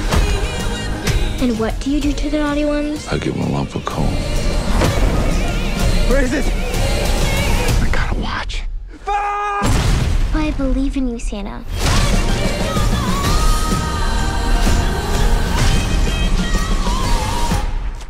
Come on. Which one of you did that? Prancer? so unprofessional. Now, this movie is directed by Tommy Wirkola, and it's written by Pat Casey and Josh Miller, and it's starring David Harbour, John Leguizamo, Alex Hassel, Alexis Lauder, Edie Patterson, Cam Gigandet, Leah Bradley, and Beverly D'Angelo. So, Violent Night actually had its world premiere a few weeks ago at New York Comic-Con, which you were in attendance for, and you actually heard a lot of reception about Violent Night. Shortly thereafter, they rolled out a lot of the marketing materials for this movie, and I was instantly intrigued by the premise of it, just considering that David Harbour is an actor that I really like. And also, it's a Christmas movie. But I will say, I'm not a massive fan of Christmas movies, surprised to say. I have my few select favorites that I always revisit that I love. You know, your Home Alones, your Jingle All the Ways, Christmas Vacation. Like, I have my ones that I always go back to. But in terms of, like, a genre, they sometimes feel a little bit too gimmicky for me. So I'm not always attracted to them, but when you see the trailer for this, you're like, wait a second, this is this is instantly something that I might be hooked onto, especially if you like action films. And I got a chance to check out this movie last week, and I have to say, it was such a fucking blast to see this movie just work on so many different levels that was almost so unexpected because of just the premise being so silly, but the way that it's executed, it's done with just such good attention to detail in terms of the technical precision of the action, but then, then just in addition, in addition to that, the story that they're actually trying to tell here. Essentially, this is a very simple premise. It's about Santa Claus. He's out on Christmas night delivering the presents as you would expect him to do. In this universe, Santa Claus is indeed real, but this group of mercenaries actually, they commit a home invasion and they, they take over this wealthy family's home and they take them hostage because they actually have a large sum of money that is somewhere in the vicinity. So it's a very simple premise. Santa just so happens to be at this particular house delivering presents when he runs into this gang of goons trying to rob this really, really wealthy family. And then we're just kind of off from there. And it just turns into a full-fledged action movie, which is like, yeah, that's kind of why I'm here. And it absolutely delivered. I want to note that this movie is produced by David Leitch, who we talked about mm, early, earlier this year, because he... He directed Bullet Train, which is a movie I know we both really enjoyed. David Leitch also produced Nobody a couple of years ago with Bob Odenkirk, a really, really, really good action movie that's actually going to get a sequel next year. Um, that's just something that everybody should check out. It's just such a fun action movie. This is very much like that. This is like Nobody meets Home Alone. That's exactly what it is. And it's just such a ball because you go and you see this action. It's extremely extremely violent, which is you this is what you would want out of a hard rated R sort of comedic film, and they hold no punches, they pull no punches. David Harbour is great. He definitely makes sense as Santa Claus, mm-hmm. but he's also like a really fucked up Santa Claus. He's an alcoholic, mm-hmm. he's overweight. I mean, Santa's already overweight, but he's like definitely overweight because he doesn't take care of himself. He just eats whatever the fuck he wants. Like, you'll see him just randomly mixing whiskey with the cookies that are left out for him mm-hmm. at night during Christmas. He's that type of Santa Claus. And so this guy has definitely had a rough, rough time. He doesn't necessarily want to do this, but in coming in contact with his family and having to basically fight for his life, you get you get a new turn out of him, and you just get so many really fun moments, a lot of hilarious moments. John Leguizamo is also really good in this movie. Mm. I gotta say, like, he's been around for a long time, of course, yes. and has had a really, really, really stellar career, but he's notably good in this movie. He's the antagonist. He's the villain. He's also coming off of a nice moment with the menu again. We talked about that earlier and a few weeks ago.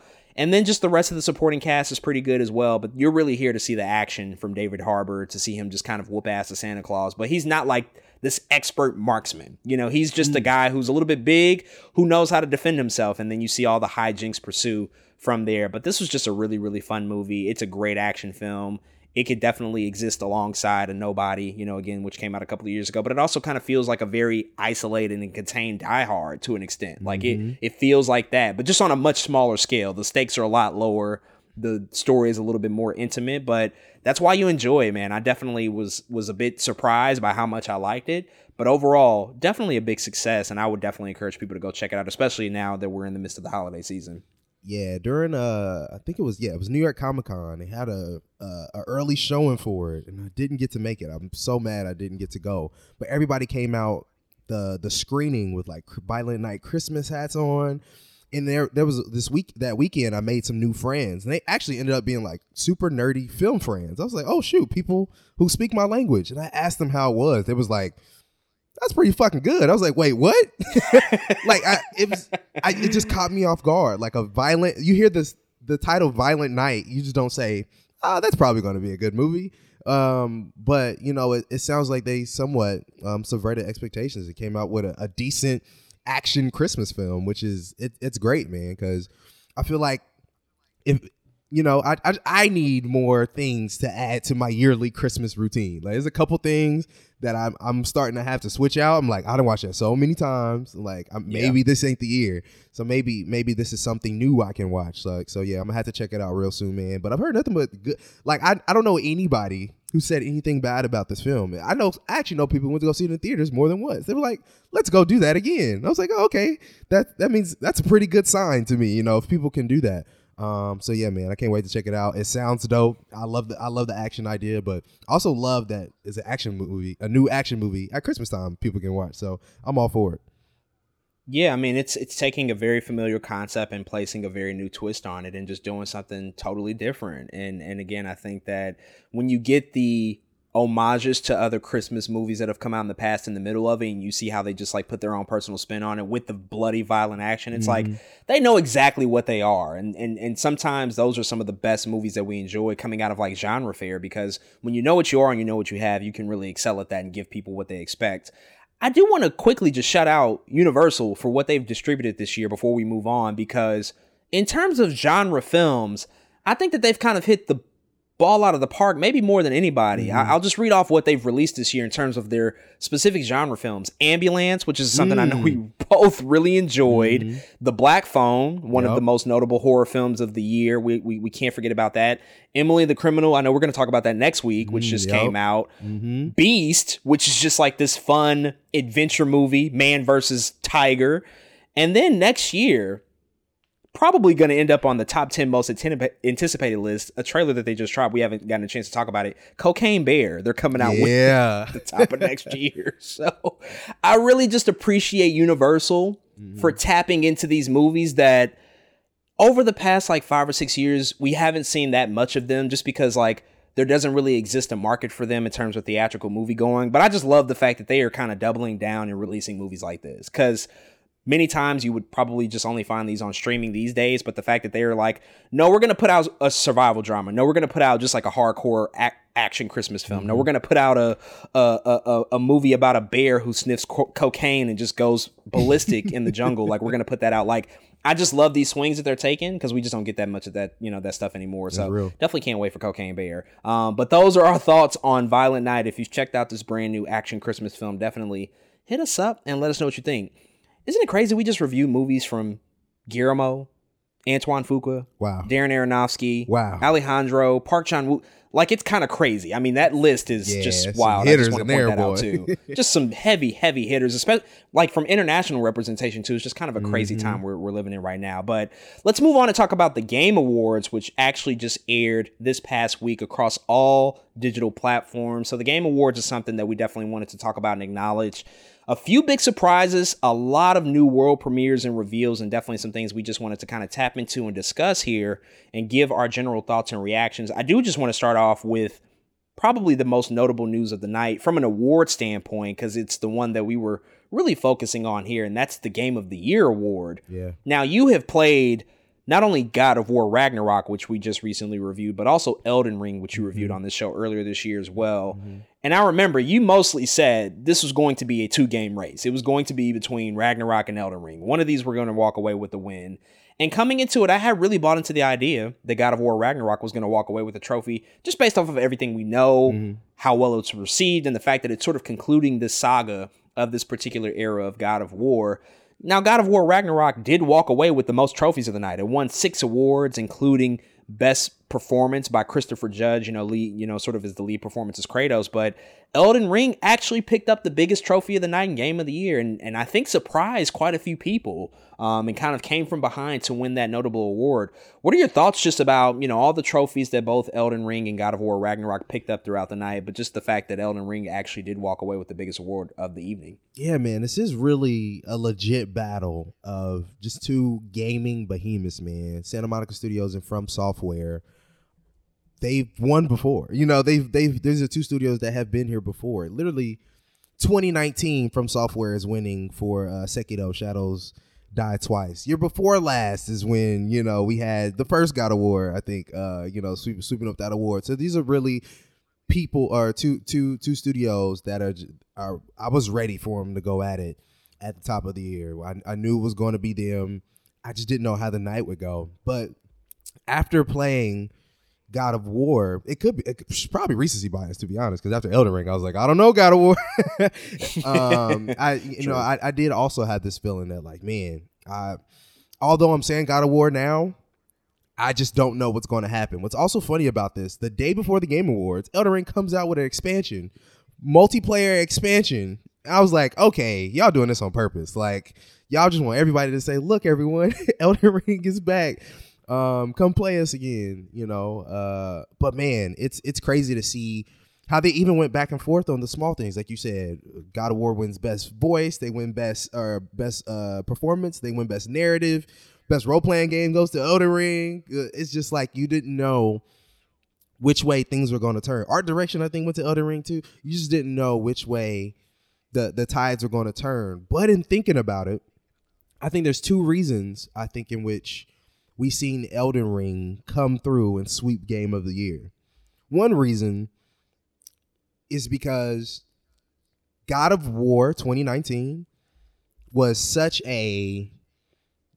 They changed the medium kind of game. Like they changed. Mm. We had never played anything like that before. Ragnarok was that, but they just built onto it, right? Yeah. They didn't technically invent anything new here. Like they, they, they didn't really do that. But Elden Ring, it felt like From Software, but in a lot of ways, it is twenty nineteen God of War, but from From Software games. And I didn't think about that before until they won. I was like, you know. I think I'm looking at this wrong. mm-hmm. um, because Elden Ring did become more palatable for everybody. Just like before, everybody wasn't playing God of War, but twenty nineteen came out. Oh boy, it is. It becomes this big thing. Everybody wasn't playing From Software games before. People weren't playing Bloodborne. People weren't playing the Dark Souls games. They were, don't get me wrong. It had a huge base. But in terms of the reach it had, Elden Ring, when it came out, man, was... It broke through for sure. It broke through. It was any and everywhere. I'm over here looking up theory videos. Like, I was I was YouTubing the hell out of that game. But I, I think for that reason, for, for that reason, it made sense that Elden Ring came through with a W. It, it because it did feel like it was doing a lot of the same things that God of War twenty nineteen did, as as well put together as Ragnarok is. They said, okay, we're gonna give Ragnarok some of them awards. Like, of course, best narrative. Elden Ring, to be honest, it has a narrative, but it's so hard to put together. Like the fact that on YouTube, the, every video begins with "This is a theory" is a problem. Like. Like, nobody knows exactly what's happening all the time. In that Let's game. explain the game to you because you didn't understand what the fuck you just did. And then God of War also just has uh, it. It just very, very well put together, man. And so I think I think they gave they gave God of War the awards they needed to, but also recognized that Elden Ring was doing something different. And I think that's the reason it walked away with the award. The the way people talked about Elden Ring, that's the reason it walked away with the award. The replayability that Elden Ring is going to have. They just released a new expansion. It's multiplayer. Those aspects of the game, that's why they gave it Game of the Year. And so, um, yeah, man, that being said, again, in hindsight, it makes a ton of sense uh, why they did that. I, I think I agree with everything for the most part, for sure. Um, but regardless, I knew it was going to be between those two people. And also regardless, they are the two that just was killing it the whole night. So as no surprises there. Yeah, I mean, I remember, you know, when Elden Ring was released and you had talked about it, I, I was hearing from people that that normally don't talk about video games, talk about Elden Ring. And I'm like, wait, so it, it's like that. So like everybody kind of has to play it sort of experience. And I still have to play it myself. But that that's what I was hearing. So I agree that this was the one from their developer that did really break through. Like they were building on stuff that they had done before, but creating something entirely new and different. You know, this sort of open world experience that had this really, really expansive gameplay that was just, you know, so, sort of unlike anything we've gotten in, in, in recent years. And so it was able to keep up that momentum for the entire year. And also as watching, you know, as I was watching the show, I had gotten the feeling like once they had gotten to the best game direction award, mm-hmm. and they gave that to Elden Ring. That's when I looked and I said, oh wait, Uh-oh. this actually, this actually might point mm. to them winning. Cause game direction, I mean, that's big. Game direction and Game of the Year, I feel like they're very tied together. Like that, mm-hmm. that's, that's saying a lot if you can win best game direction. But as you said, Ragnarok still picked up some incredible stuff. Audio design, yes. best narrative, music. Best performance, mm-hmm. you know, music. I mean, Christopher Judge, I, I totally agree with that. My guy gave a ten-minute acceptance long speech. I've never seen anybody give an acceptance speech that long. Not only that, he completely ignored the music that played him off. Like, he had no fucking care or concern about that music. He kept going. He's used they, to that. he's, exactly. They legit had to turn it up probably to the loudest volume possible to get him off stage. But also crazy to just see him, like, embrace Al Pacino. You know, that's so weird. That's probably a dream for Pretty him, cool, right? Though, like, yeah. as a performer, you know, as somebody that's, like, acting to, you know, to... T- to be embraced yes, by boy. one of the greatest actors of all time. It's really cool. Um, we should talk about like some of the other world premieres that happened. The Game Awards, of course, rolls out a ton and ton of world premieres. One that was heavily, heavily publicized before coming into the show. It didn't get leaked. It was just like, well, actually, I think it did get leaked, but they, you know, just kind of went out and just said like, this is going to happen.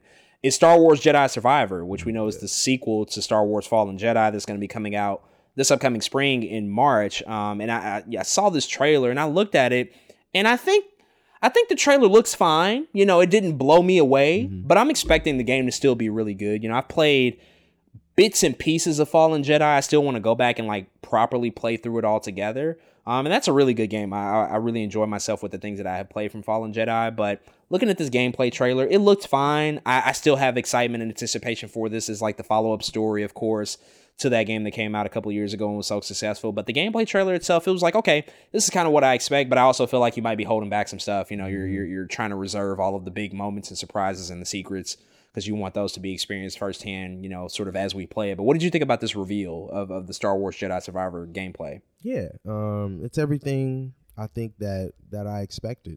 Like you said, I, nothing too crazy happened. It didn't blow me away. Uh, but it is a game that because... They they harp on the idea that things might be canon, you know, in, in, in they just save a lot. Like, I remember playing it. I was like, nobody told me this was in here. Nobody told me, like, I was like, dang, where's all this stuff coming from kind of type right. thing. So I think they're just doing that again. I think they're they're really their marketing is based the hype based off the hype of the last, that combined with, again, just a little a little taste of what's going on. Um Is is is really their their strategy here. So yeah, not not not too much to add, but still looking, like you said, still looking forward to it. I think it's still going to be a good game. My boy got a whole goatee now. He's grown up. He was a, he felt like a kid before, and now he actually feels like a man. You know, that's that's that's kind of on the run here. Um, but yeah, man, I can't see uh, wait to see what wait to see what they do, because it's always cool to have like. The only Jedi living story is always kind of cool to me. You know what I'm saying? If people run into you, are like, oh, you're supposed to be dead. let's mm-hmm. let's fight kind of. Th- I think that's just a story that's always going to be kind of interesting to me, especially in a video game sense. It's like, hell yeah, I whoop your ass too. I'm, I'm maybe the only one left, but what's good? you know, kind of type feel. So so we'll see. Yeah, and, and this one is taking place, I believe it's five years after the first one, which if canonically you look at the timeline, it's it's it's really sort of lining up with what we just saw last year in the Obi-Wan Kenobi series, mm-hmm. which, I mean, perhaps perhaps Obi-Wan pops up. We don't know that for mm. facts, but as you said, that first game, it contains things that you just didn't necessarily expect mm-hmm. to see because of the tie-in with the with the official canon of Star Wars. Like, this is... very official for them. And so, uh, yeah, there might be some possibilities there that we'll have to certainly see when the game does come out this upcoming March. We also got a new cinematic trailer for Suicide Squad, Kill the Justice League, which when it first started, I was like, Jesus, Christmas, another cinematic trailer. We've gotten like four of these from this game. I've been just waiting on it for years now. I think we first heard about it at D C Fandom in twenty twenty, which we talked about a couple of years mm-hmm. ago. They released something at the Game Awards last year.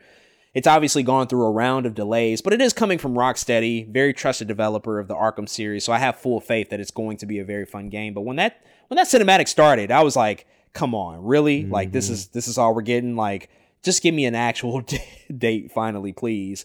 But it was in the service of something greater and something better, because at the end of the cinematic trailer, we found out that Batman will indeed be a part of this game, and he will, in fact, be voiced by the late Kevin Conroy, who just passed away a few weeks ago. The probably the most famous voice of Batman in history, of course, voicing him in the animated series back in the early nineties and just a slew of animated films and other T V projects that came thereafter.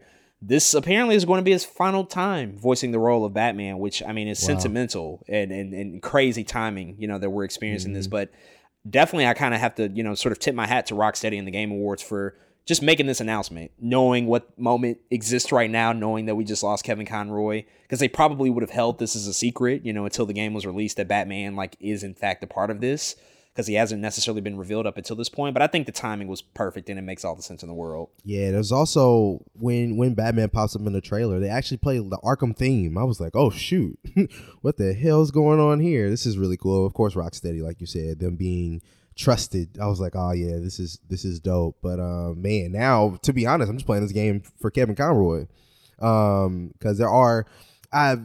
Man, I was so excited for this game when it was first announced, but now I'm, I am wincing at the screen every day, every time I see something about this game now. Like, I don't know how this is going to go anymore, you know, kind of feel. I'm having the Gotham Knights feel now to it um, now when I see trailers of this. But, but like I said, now I'm here for Kevin Conroy. I still can't wait to play it.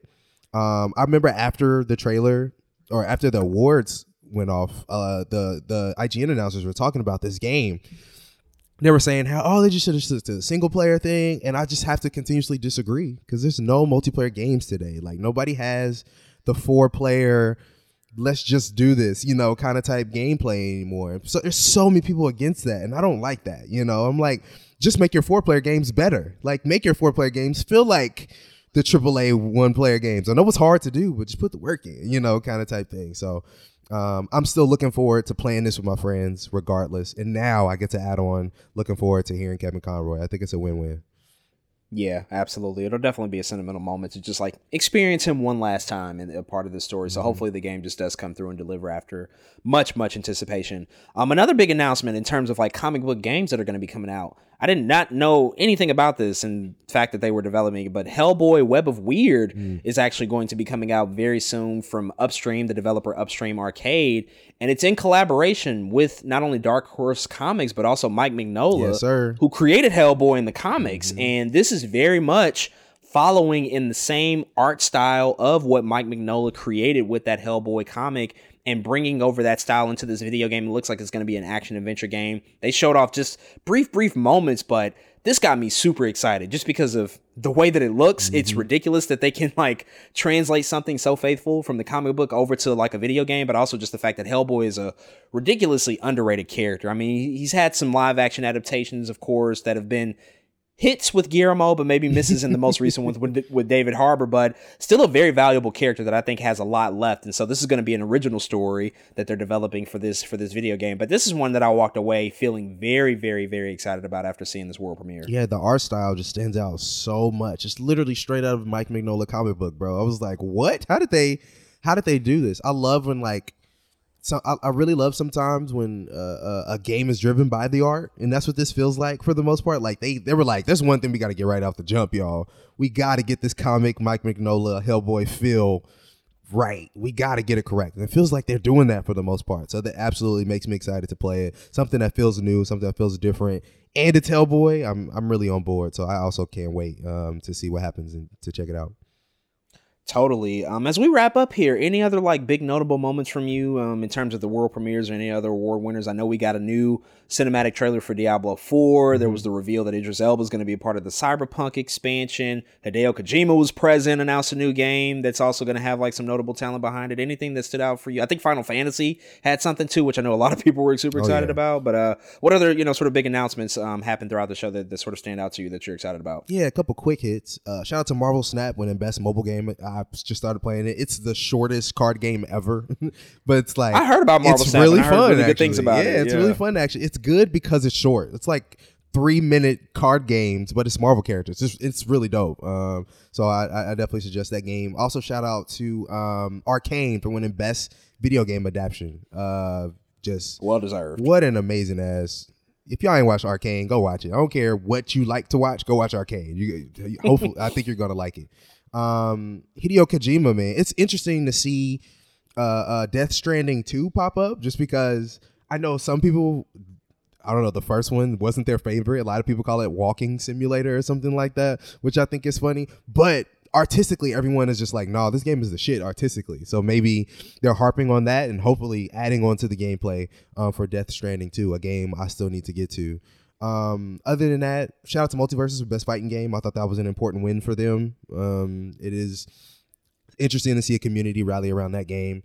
Splatoon three wins best multiplayer game over all the Call of Duties, over all the two Ks. They win both multiplayer games, so I thought that was also impressive for Splatoon three uh, to get that. Uh, but other than that, uh, all I'll add is what me and Jordan were talking about before the podcast. It's crazy to see all these actors becoming part of triple A video games. It's crazy.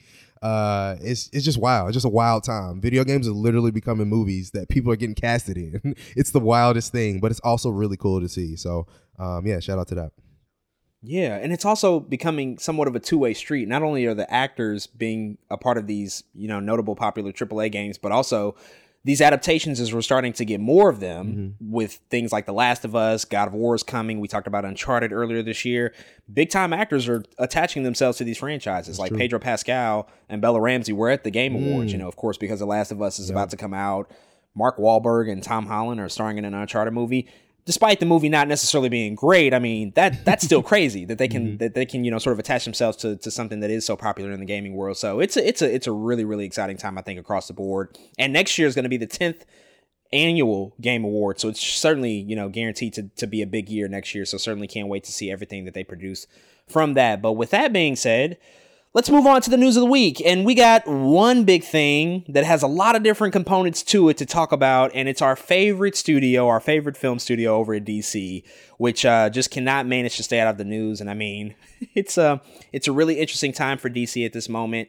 We've obviously discussed a lot of things that have happened over at their company across the year because there have been some major developments, not only in terms of just films that have come out, but just the behind the scenes transitional things that have been occurring. Of course, Warner Brothers Discovery is under new management, and David Zaslav is now the C E O of the entire company. And in his transition, in the process of really just trying to shape the company and his vision, he appointed two new heads of a newly minted D C Studios division in James Gunn and Peter Safran, two collaborators, one on the business side, one on the creative side, to come together and forge a path for what the next really ten years of D C is going to look like, which I know something people have been looking for. That's something people have been looking for for quite a while. Like, what's the plan? What's the vision?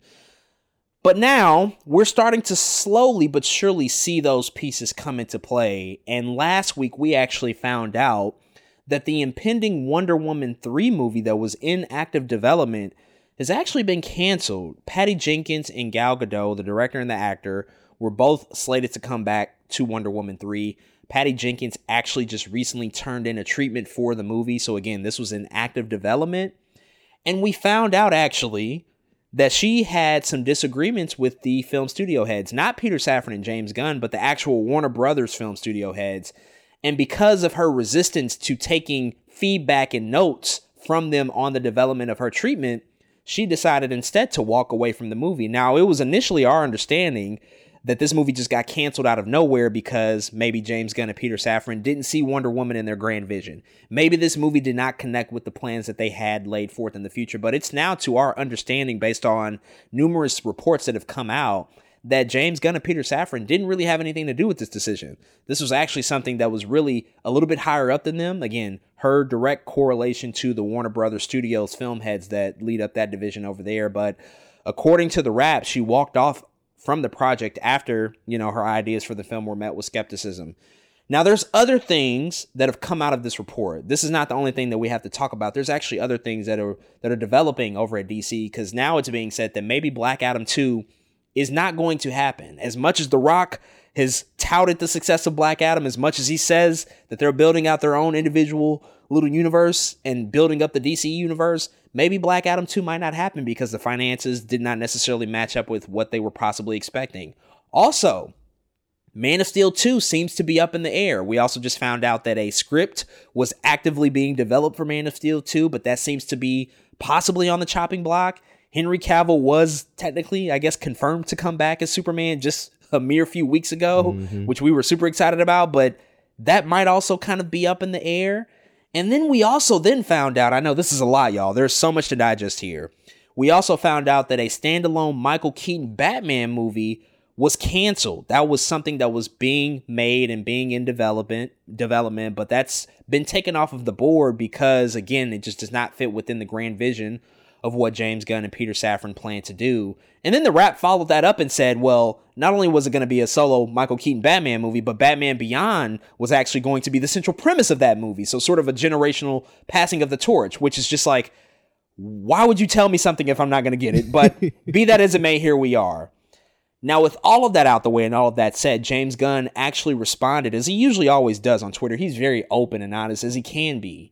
He came out the day after the Hollywood Reporter article broke and said this, quote, "So, as far as the story yesterday in the Hollywood Reporter, some of it is true, some of it is half true, some of it is not true, and some of it we haven't decided yet whether it is true or not," end quote. He continued to say, quote, "We know we are not going to make every single person happy every step of the way, but we can promise everything we do is done in the service of the story and in service of the D C characters we know you cherish and we have cherished our whole lives," end quote. So, there's a lot to digest here. There's so many moving pieces. I just kind of want to get your general thoughts, because we, we we we should spend a little bit of time on this. Let's hold off on Black Adam. Let's hold off on Man of Steel. Mm-hmm. Let's hold off on Michael Keaton, because we will get to those things. I just want to start and get your ideas and thoughts on Wonder Woman three kind of being the biggest sacrificial lamb, I think, of this whole thing, mm-hmm. because those other things, we don't necessarily know if they're true yet. The Wonder Woman three cancellation That's seems real. pretty locked in and real. Mm-hmm. Um, I think multiple sources have confirmed it at this point, yeah. and now they are saying Patty Jenkins is done with D C, at least at this momentary time and place. What are your thoughts on losing Wonder Woman three? Does that upset you? Were you looking forward to the movie? Do you understand the reason for the cancellation, considering where Patty Jenkins is and mm-hmm. considering that she just, you know, really didn't want to deal with this anymore? What are your just thoughts on that? Wow. Um... Wow. First and foremost, Patty Jenkins has been going through it for a very long time here. I, I'm never going to forget, for a very brief moment, but she was tied to like Thor the Dark World for a little bit. And she left she that. She sure was. We continuously have been talking about this year how she was tied to Star Wars Rogue Squadron. She's not going to get to make that anymore. And then they come along and say, you know, we can't, we not doing this woman, Wonder Woman three stuff no more, Patty. We, we, there's just too much. Uh, we, hey, we haven't, we, we, we'll let you make it as long as you give us, you know, a little bit of heads up what you're doing. Can we make a couple changes here and there? Patty was like, hell no. And that was it. She said, I'm not doing that. It's either my movie or it's nobody's movie. And she just left. I have to respect that idea, at least. I have to respect the idea that I have a movie, I have a vision in my head. People want to tamper with that vision. And if I can't make the movie the way I want to make it, then I'm leaving. I have to respect that. As much I know that hurt her, as much work I know that she had probably put into that script, uh, I, I I can kind of get it, I think, from, from that point of view. It's what a weird time, I think, to be in for her. What a weird moment to be in for her. In watching a movie like Wonder Woman eighty-four flop the way it did, right? For us to talk about that movie in such a unfortunate light, you know, that we do. It's it's it's not a very good movie. It is what it is. I like Patty Jenkins. I don't like Wonder Woman eighty-four. It's not a good movie. And part of me absolutely did want to see Wonder Woman three. In some ways, that's a redemption story. You know, I w- one of the things that frustrated me about this news more than anything was everyone saying, oh, thank God, Wonder Woman eighty-four was so bad. Oh, thank the heavens. Yes, we didn't want it anyway. And and part of me can can understand that because of, again, recency bias. Like, I, I get it. Wonder Woman eighty-four wasn't good. I absolutely get it. Right. I get that. But I, I just can't sit around and pretend like Wonder Woman twenty seventeen ain't happened. Like...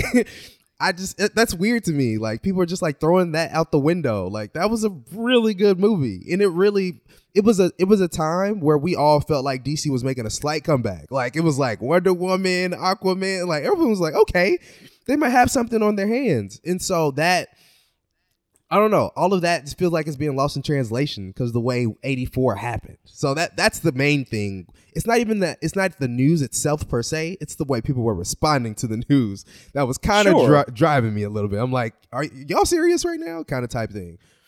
Also, that being said, I kind of feel like it is what it is in some ways. Like, I feel like if James Gunn and Peter Safran have, if they're trying to redo this whole thing, right? If they're trying to literally surface the characters, as James Gunn said, and they're trying to, I don't know, do certain things. I don't, you, I even, I think I even see you made a, make a point. The character, Gal Gadot, probably isn't going anywhere. But that movie potentially didn't service their idea of what D C is moving forward. Maybe there is a Wonder Woman movie in the future. It's just not Patty Jenkins' Wonder Woman three. You know what I'm saying? Maybe that does happen somewhere down the line. But in, in the spirit of seeing things get gutted, I, I'm not too surprised that Wonder Woman three is among them. I'm still I'm surprised The Flash is coming out. To be honest, I'm like, damn, that movie's still happening? Like, that movie is not real. It cannot actually exist. I don't believe it. But it, they say it's happening, so I guess it's happening. But like, it's it's it's yeah, man. It's just like I, I think I get it. I, I, I think I do from the business side, from the from the shotgun. I mean, from the I get Peter, Patty Jenkins. I get I get James Gunn. I get Peter Safran. I get I think I get D C here. It's just weird timing, weird conflict of interest kind of things going on. Um, and yeah, I think I think so, we're putting the horse before the cart a little bit and saying like, oh no, Wonder Woman's no more. I'm like, no, just this movie isn't anymore. And I think we should leave it at that for now. And again, recognize that the bigger picture is James Gunn trying to get this, this steer this ship correctly. So that's kind of where I'm at. Yeah, so and, and and I think it's it's important to reiterate that according to the wrap, this is what they're telling us, so we just kind of have to take it take it for what they say. But Patty Jenkins at this particular juncture was specifically dealing with the co-chair persons of Warner Brothers Film, who are above James Gunn and Peter Safran, mm-hmm. of course, work directly with them, right, right, but right. Michael DeLuca and Pam Abdi, this is apparently who she was interfacing with in terms of this treatment and ultimately where it broke down, because I imagine she was working on it before the announcement of, of James Gunn and Peter Safran coming on, but obviously those two would have input as the two people leading the ship. This is what I will say about the cancellation of the movie. I totally agree. Wonder Woman eighty-four, it's just a bad movie. And because it was a bad movie, it didn't make a ton of money, though it did come out in the midst and the height of COVID, really in a bad time. It had the whole day and date H B O Max mm-hmm. release, which was very, just a misfire. I think just a, a bad decision across the board. So there were some circumstances handed to that movie that never set it up to succeed. It absolutely would have made more money, but it did end up still being not a great movie. So it wouldn't have made that much more. I think it would have seen a noticeable drop off. I am of the mindset that if you kind of fuck things up along the way, that doesn't necessarily mean you should just get another crack at it. Now, they were going to go with Patty Jenkins and Gal Gadot once again. I think that they had enough in the chamber from that first movie, enough goodwill to still just go after another film to at least, as you say, go after a redemption story. Try to end things off in the most positive way possible. Because look, there aren't just a ton of Patty Jenkins walking around on the street. There's not just a ton of Gal Gadot's. Regardless of how you may feel, I think that she's a really, really tremendous Wonder Woman. Mm-hmm. You just can't find a person like that on the street right. and just say like, yeah, this is our new Wonder Woman. That's now, right. James Gunn, Peter Safran, I have faith that they will find whoever they need to find. If it is a new Wonder Woman, mm-hmm. I don't know if Gal Gadot's going to come back. I have faith that they will do everything they need, that they need to do to get, get us excited about that. But in addition to that, in addition to just not getting an automatic green light because your work did not meet the expectations of everybody, you know, around you. Patty Jenkins, we cannot forget, has gone through pretty much every iteration of what D C has been up until this point. Nice. Like three regime changes. Like she started with Kevin Sujihara, wow. who was running things around the Zack Snyder era. Mm-hmm. She also inherited Gal Gadot. She had no say in the casting of that woman as Wonder Woman. Now, of course, they're really close and she loves the casting choice. She thinks Gal is perfect. You can see her words on that in multiple, multiple stories. But she already started off on that type of foot. And then to transition into the Walter Hamada era, which might have been the most fractured that it's been in terms of what D C's been put out, because Walter Hamada was simultaneously trying to clean up this, the Snyder era and what Kevin Sujihara did, mm-hmm. while also establishing a new path forward. In the midst of that, Wonder Woman eighty-four comes out, not a great movie. Now you have not only James Gunn and Peter Safran, but you also have an entirely new company. They just got sold from A T and T and merged with Warner Brothers Discovery. So Patty Jenkins, I mean, she might have just gotten fed up. She might have just reached Sick her breaking point. Like, mm-hmm. you know what? Y'all probably won't even be here in a year anyway. Fuck this. I'm not doing it. Now, I hope I hope James Gunn and Peter Safran stick around for their entire tenure, but she's been there and done that. And so she probably just got sick of it and said, like, I don't need this. life is too short. I can go on and do something else. It is what it is. Mm-hmm. So I'm really not that mad at her for walking away because, as you said, as a, as a creative, if it just does not align with what you want and what you foresee with the character and the story, and you make the choice to just fall on your shield and walk away from it, then so be it. Because clearly it's not about the money. Mm-hmm. If you're willing to walk away from what was reportedly a twelve million dollars payday, My God. It's not about the money anymore. It's about wanting to tell the best story possible, and she just she didn't see eye to eye with them. Now, apparently, she sent them an email with the Wikipedia definition of a character arc. I'm Probably so shouldn't have done that. Weak. I'm so dead. Probably not the most tasteful thing to do, but I, I mean, she she seems angry, and I think she seems fed up. So I, I won't hold that against her because anybody will do anything and make a mistake in the heat of the moment. So it is what it is. Gal Gadot, I, I don't know. Do you think she comes back? Do you think it's likely that she is still the Wonder Woman that we move forward with? I mean, it's it's so hard to tell because when you mm-hmm. cancel a whole movie, it's like, well, she's probably out too. Do you think she's the one that sticks around for the role, and do you even want her to be the person to stick around and still play Wonder Woman? You know, I think it depends on what the energy says for the D C universe as a whole. Depends on, it'll be weird if, let's say, James Gunn and Peter Safran are like, okay, guys, we are looking to have a Justice League film in, what year is this? twenty twenty-five, twenty twenty-six, right? And you, they got, let's say they keep Henry Cavill. Let's say they keep Ezra Miller. And then there's this miscasted Wonder Woman over here. I'm be like, who is this? You know, I'm, it's going to look weird. So I think it depends on the energy. Say say they do get rid of Henry Cavill. Say they swap, skip the whole cast. You know what I'm saying? Uh, you know, we talk about Aquaman, the Lobo stuff at some point. Like, let's say they just change everything. No, she doesn't come back. I think simple as that. But I think I think in, in, in the world where everyone else stays the same, I can see her trying to get her, I can see them trying to get her back. And maybe just try to recontextualize her. I can see that. Um, but I think it just depends on which way that they're trying to take this thing. And I think that's the hardest part that makes it to, to talk about this because we don't know yet. Like even even James Gunn, the, the tweet you said, he don't even know yet. He's like, some of that stuff. Yeah, it's not even final. He's like, shit, I don't know. That's literally all that James Gunn just said is like, shit, maybe. That's literally what his what he's saying right now. He's like, possibly. Um, so yeah, I, I, I think I would like to see her come back again. I, I like her as the character as Wonder Woman. I think she's different. Uh, Diana Prince is super white. Technically Gal Gadot is, is spicy white. You know what I mean? She adds a little something different to the character. She's not just like this white woman out here waving her hair. She does have her Israeli or whatever stuff going on. So I kind of like that about her and her accent and her character. It does make it feel like Themyscira is a different place when I see her. So I don't know, man. I, I, I wouldn't mind them keeping her, but we'll just have to see. So that's a great segue because, again, in this article, it wasn't just about Wonder Woman three being canceled. Of course, that's the the big headline that, that everybody's going to take note of, but it had a lot in here, including that a Black Adam sequel might not actually happen, despite what Rock the Dwayne Johnson consistently tells us on social media, touting the horn of Black Adam, touting the horn of the J S A, saying that Black Adam made money, whatever. Um, but then in addition to that, that Man of Steel two, a Superman sequel starring Henry Cavill, might also potentially be unlikely. But this is this is where it gets sticky. Because on the surface, I think when we read all of this news, it feels like what James Gunn and Peter Safran are doing is a hard reboot of all of this shit. Wiping the slate, slate clean, saying we're just going to start from scratch because that's really the only way that we can successfully forge ahead with a D C path that's within our vision, with with, with what's in our scope of, of what we see as the best possible stories that we can tell for fans and for audiences. I think the issue with that is, the one small issue, because it could it could probably quickly be rectified, James Gunn himself has made his own projects within the D C universe. And earlier this year, he said that he's actively developing Peacemaker Season two.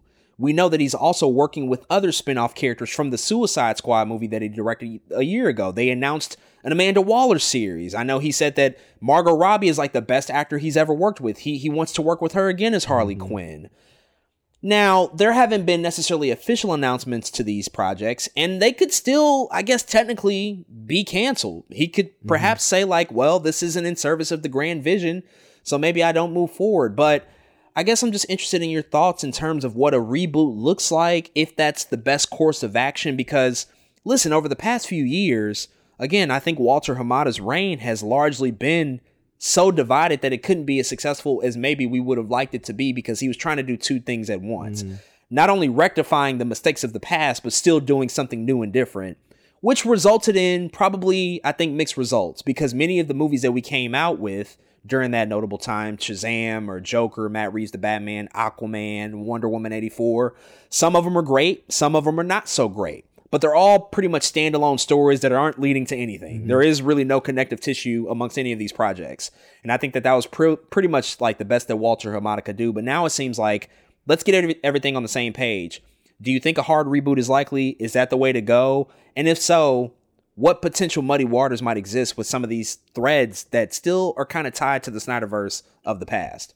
Man, it's it's a tall task, you know, for for, for James Gunn and Peter Safran to pick up. It really is, man. It's hard. It's hard to say. Of course, it's easy for James Gunn to be excited about these small projects when he doesn't have to worry about the big project. Now he has to worry about the big project. I, I can only imagine James Gunn being like, now what time do I have to write an Amanda Waller series when I clearly need to be making a Superman movie? You know what I'm saying? Like, I don't, it's just hard. It, it's some things are hard to conceptualize now with this new job that he's been given, with this new, these, these new reins that, that, that, that he has to take. I think we we might, we may still be looking at still a soft reboot though. I still don't see the super hard reboot coming. And I say that still because of the priority we're still putting on Superman.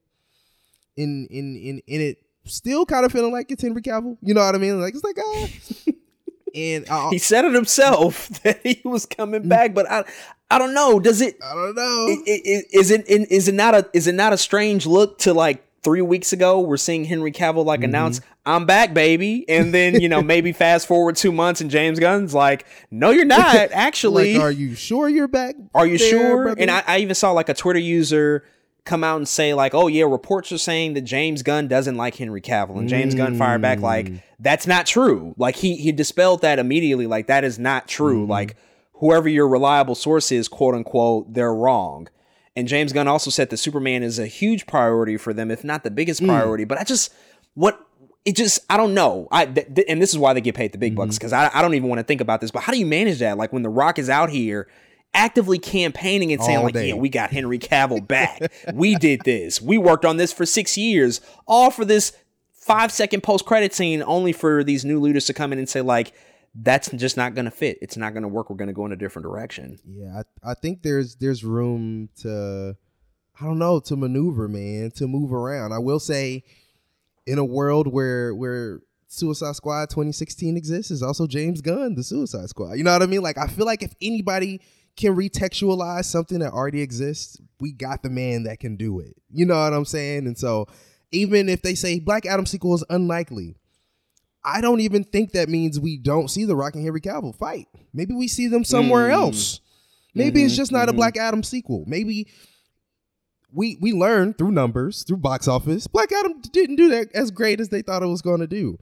But maybe those characters can fit somewhere else. Maybe James Gunn goes, well, duh, he's your Shazam character. Maybe all these people should be in a Shazam movie. And they do that instead. Sure. You know what I'm saying? I don't know. I feel like the guy that knows how to recontextualize can just do that. Like, he'll figure it out. And so that I'm really harping on everything off of like what I know about James Gunn. I know he is capable. That is what I know. And I know he is capable of directing multiple characters at once on the screen. That is what I know.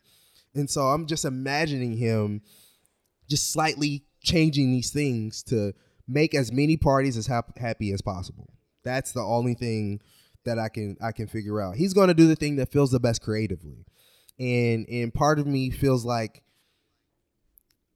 scrapping all of these characters who feel like the characters isn't that. Like, I just don't see him going, Henry Cavill doesn't even look like Superman. He's not our Superman anymore. Like, I can't see him doing that. Like, James Gunn is a mm-hmm. very competent no, that dude look like Superman. We just don't know what we're doing with him. We sure. don't know if his Man of Steel two. I think that's the question. He, he was like, Henry Cavill's like, oh, I'm coming back. And James Gunn is like, but we don't know about Man of Steel though, bro. Like, I don't know. Like, pump the brakes. Like, it might not be on. all that. Yeah. Like, wait, wait, wait, wait. We don't know what that looks like yet. Um. So yeah, I I I think we'll, we'll have to see the way he recontextualizes. But again, I'm I'm I'm just rooting for James Gunn and what he has. I, I really just can't wait to see what he comes up with.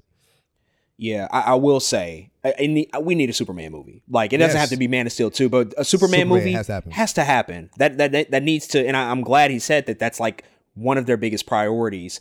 This is just so, it's so weird because it, it almost feels like that there's an element of uh, campaigning happening. Like when you see The Rock out here, when you see Gal Gadot, like the message she sent out like a day before this happened saying how grateful she was to be cast as Wonder Woman. You have The Rock tweeting all the time about the hierarchy of power in the D C universe is changing. Yeah, no shit. It really is changing, my guy. Cause like you're not leading it maybe as much as you thought it was, but it feels like some of these stars might've been campaigning for their spots within the D C universe, trying to, you know, sort of play nice to make sure that they have a solidified position within this grand context of what they're going to roll out. I could be dead wrong. You know, I could be totally wrong on that, but it's weird when you get these mixed messages. We're just kind of in that that that that uncomfortable area of not knowing. And and as you said, they don't even know. This week is literally the week that they're presenting their plan, at least the first draft of it, to David Zaslav. Like, he has to sign off on this shit before they even tell us about it. So it's not even firmed up and finalized. But I think in looking ahead, and I've said this somewhat before, not only one do I have faith that the plan is going to be good and exciting and very sound and well thought out, but if the hard reboot is the option and the and the direction to go mm-hmm. for, mm-hmm. then then so be it. Yeah. I'm going to respect that and say, like, all right, cool. Mm-hmm. Well, now we can just start with a completely clean slate because we've tried the we've tried the the, the back and forth yeah. for the past like five years, and it's kind of worked and it kind of hasn't, if we're being honest. So if we're just gonna start from scratch, let's go let's go all in. Mm-hmm. I can totally respect that, especially as the guys who want to make their own mark on it. I agree. My only caveat is, and my only thing is, you kind of alluded to this earlier, like James Gunn. I know you love those small characters. I know you love the characters that we all look at and say, like, wait, we're, we're giving who a show? We're, we're, we're doing a movie about who? Mm-hmm. And then we all of a sudden are totally surprised by that. You have to announce projects, movies, and series that it. people are going to get excited mm-hmm. about. You have to tell people Superman is coming. You have to let people know this is going to be Wonder Woman. This is going to be Green Lantern. This is what we're doing with Batman. Like, you can't just, like, go around the heavy hitters and then figure it out later. And I, I don't think that they're going to do that, but I think you have to announce these things and show us what the plan is, because a part of the reason that D C has been not as successful as they could have been is because there's just a lack of faith in their planning ability. There have been so many projects announced that end up getting canceled that we never see the light of day with. And, and it's happening even now. And people are like, oh, same old shit. Another movie's not happening. So I think that you have to announce these things. We have to see when they're coming out, stick to those as closely as possible, you know, and try to avoid any sort of delays that you can. Of course, that's going to be a part of the process, but try to stick to it as close as possible, but also announce things that we will be excited about. Like, you can't just come out and say, like, we're doing a fucking, I don't know, just pick a random character. Like, we're doing Booster Gold. Nobody's going to care about Booster Gold, even though I want to see it. Yeah. Nobody's going to give a fuck, you know, mm-hmm. like, it has to be stuff that folks are going to talk about and get really excited about. That's so real. That's like a huge part of it. Now, in the next year, we have four projects coming out. We have Shazam! Fury of the Gods, mm-hmm. this apparent Flash movie that somehow has moved up an entire week and is coming out sooner than we even thought, that's starring a so-called actor. We're also getting a Blue Beetle movie, which is now being released theatrically, mm-hmm. yep. although it was initially planned for H B O Max. And then rounding out the year is Aquaman and the Lost Kingdom. Another thing that this article pointed out is that one of the potential options that's on the table, get this, maybe at the end of next year, that closes the book on the Snyderverse. Aquaman and the Lost Kingdom will officially be sort of the last project mm-hmm. of the Snyderverse era, because he did help cast Jason Momoa. That'll close out that chapter, and then we'll start to get the new projects. And in doing so, perhaps Jason Momoa could be recast and come back as Lobo, which I know a lot of people have fan casting him as, but it's like, well, how would that work if he's already Aquaman? That was thrown out there. But in addition to that, there was also a rumored project, a, ru- a rumored Michael Keaton standalone project that was going to be a Batman Beyond movie that got canceled. So I don't know how we navigate this over the course of the next year. And maybe this this is a part of the rollout, because we're supposed to apparently get this, this plan at the top of the new year, yep. apparently. And so maybe a part of that announcement is, hey, folks, we have four projects coming out this year we're super excited about. This is the end of the previous regime. after twenty twenty-three, everything you see mm-hmm. is fresh and new and, and, and, and under our scope. And, and it's going to be the beginning of our plan starting in twenty twenty-four. I mean, what do you think about that potentially being a course of action? This Aquaman, Jason Momoa news possibly being on the table and just like losing out on what seemed to be a Batman Beyond movie that was on the horizon. Wow. So many L's. Um, I just got to start. So Batman Beyond is an L. We as an audience, as fans, took an L. A huge, we lost with the Batman Beyond news, bro. We lost. We needed that I one. Cannot believe y'all told me that. Uh, Michael Keaton in a Batman Beyond, like Terry McGinnis Batman, Be- like a new Batman was going to happen. A Batman we've never seen before. I just can't, I can't even wrap my head around that. I really, because that, that, that would have been a treat, man. I'm really, I, that's like the news I'm really, really sad about. I'm like, damn, we're not getting this Batman Beyond movie that we didn't even know about to begin with. Goddamn. Okay. That's cool, I guess. Um, that hurts for sure. Uh, man, it's, it's also weird because I still have a feeling that we're going to like Shazam by the end of this. Like, I feel like Shazam two is also still going to be a really good movie like the first one was. Like, agreed. Uh, yeah. That also sucks. It's like, damn, we just, that's it. Like, imagine we get to, Blue Beetle is happening. We get Jaime. Um, I can just, like, imagine that movie's good. And we're just like, well, this is not connected to anything. Goodbye, old Snyderverse. Like, damn. Close the curtains. It's also crazy, too, because Zach Levi, who plays Shazam, was mm-hmm. just at a con this past weekend and talked about the fact that, one, Peter Safran is the producer of the Shazam movies. And in addition to that, Zach Levi is super close with James Gunn. They're actually friends in real life. Wow. And so he said on stage, like, you know, those are my buddies. Like, I really like those guys. So I hope I'm in the plans, but I don't know. He couldn't tell us anything because they still don't necessarily know. And yeah. so that's an added sore spot, right? Like, what what if he's not in the plans? And, and you know, that that is a property I know we both really, really, really mm-hmm. like. It was it was a shining star. And so, again, it just it gets really complicated when we start to take away these things. If it is a hard reboot, yeah. we take away these things we really do like and we possibly have to start fresh. Yeah, I think I can see a, a moment where... I know it's hard to conceptualize for sure. It's hard to think about.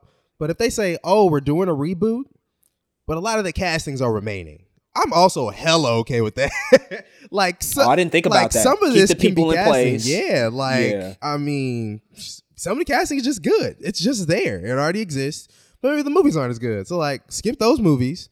We're going to move with new stories, but a lot of the same cast. I'm also okay with that. The, the, the thing that is throwing me off is the Lobo of it all. This does, like, it is really, like, so random. I don't know where this is coming from. But, like, Lobo, I, I I have to say this. The man's Jason Momoa looks just like Lobo. It That's true. That's true. You want to talk about perfect casting? You talk about man, oh, man. You talk about Man of Steel. You talk about Superman and Henry Cavill.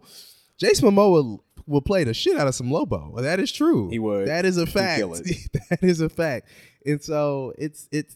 It is one of those weird characters that actually people have been talking about for years. You know what I'm saying? Like, Lobo is pretty dope. Like, he's not one of those people that, like, we, people just throwing up in the air and being like, y'all should do this. It's like, no, that shit is tight. Like, y'all should do some Lobo stuff. So that that's what's throwing me off. Having to recast this guy and throw him away as Aquaman and bring him back as Lobo is weird for me. Part of me, to be honest, would love for them to just keep both. Like, Lobo is so weird. He literally has on white paint. He, you know what I'm saying? He looks different than Aquaman does. Part of me sure. is like, just play both, bro. You know what I'm saying? Like, part of me is like, eh, as long as you're not on screen at the same time. Like, I mean, the M C U has done it. They've, they've, they've you know, it. used the same act. Gemma Chan was in both Captain Marvel and then came back for Eternals. Um, somebody else I'm, I'm yeah, forgetting right now. They, they, they have done that before. They've done it. So just like, part of me is like, just do it. Kind of again, you know what I'm saying? It's not like Lobo's gonna be out here in every Justice League movie. You know what I'm saying? Like, not right. like we're gonna be out here looking at Lobo in the next Aquaman film. Like, no, we're not. And so part of me is like, y'all could do both, and I'm okay with that too. Like, just yeah. And I, I, I think, I think there's something that I have to figure out. But that's the, that is the one thing that's throwing me off. Is like, goodbye Aquaman, hello Lobo. Is like a, I don't know what we're doing there. That's the thing that's throwing me off. But other than that, man, I'm okay with keeping a lot of these same actors. That that that feels the Lobo news feels like one of the things James Gunn was referencing when he said, you know, we haven't decided yet whether that's true or not. Like, we've thought about that, but we don't even know yet because that's a crazy idea. Could it could it be just as simple as saying, hey, folks, all of this stuff that happened f- before, just ignore it? We've seen other franchises do that. Like, think about Halloween. Halloween comes back Halloween in twenty eighteen. They it. said everything after the first movie didn't happen. Doesn't matter. Just go with it. And we did. Mm-hmm. We we just kind of did. Is it as simple as that? To just say, like, yeah, Snyderverse stuff, we're going to keep those same actors, to your point. Mm-hmm. We'll keep the people that we really, really like. But these events just didn't happen. Because, again, M C U is kind of doing that. Think about Daredevil, Kingpin. Mm. It feels like they're kind of just That's saying, true. yo, they're too good to recast. Those shows might not have happened, but they kind of did happen, but we're not going to acknowledge it. Is it just is it just a simple fix like that? I think it may be, man. I think one of the things, I, I think something Marvel understands is the power of just saying, of intentionality. That's what, that's how Marvel has always thrived. They tell you what they're going to do. The The roadmap may not be perfect, but most of the time they do it. You know what I'm saying? They tell us a Guardians movie is coming out. Probably coming out, you know what I'm saying? And they and they do it, again, with intentionality. And I think if D C does that, they move with that same, telling people what it is. Like, we've been, me, we've gone back and forth on this show multiple times about, what are we doing with all these universes? These pocket, there's fifty Batmans, there's fifty Jokers. Where the hell, like, what's going on? Come out and just say what you're doing. Give us guidelines onto what you're doing. Remember when freaking H B O Max was coming out and everyone was like, but there's Go, there's regular H B O Max. Yeah. Just tell people, which is another thing we need to talk about. They're just calling that shit Max. I don't know what's going on there. But like Max.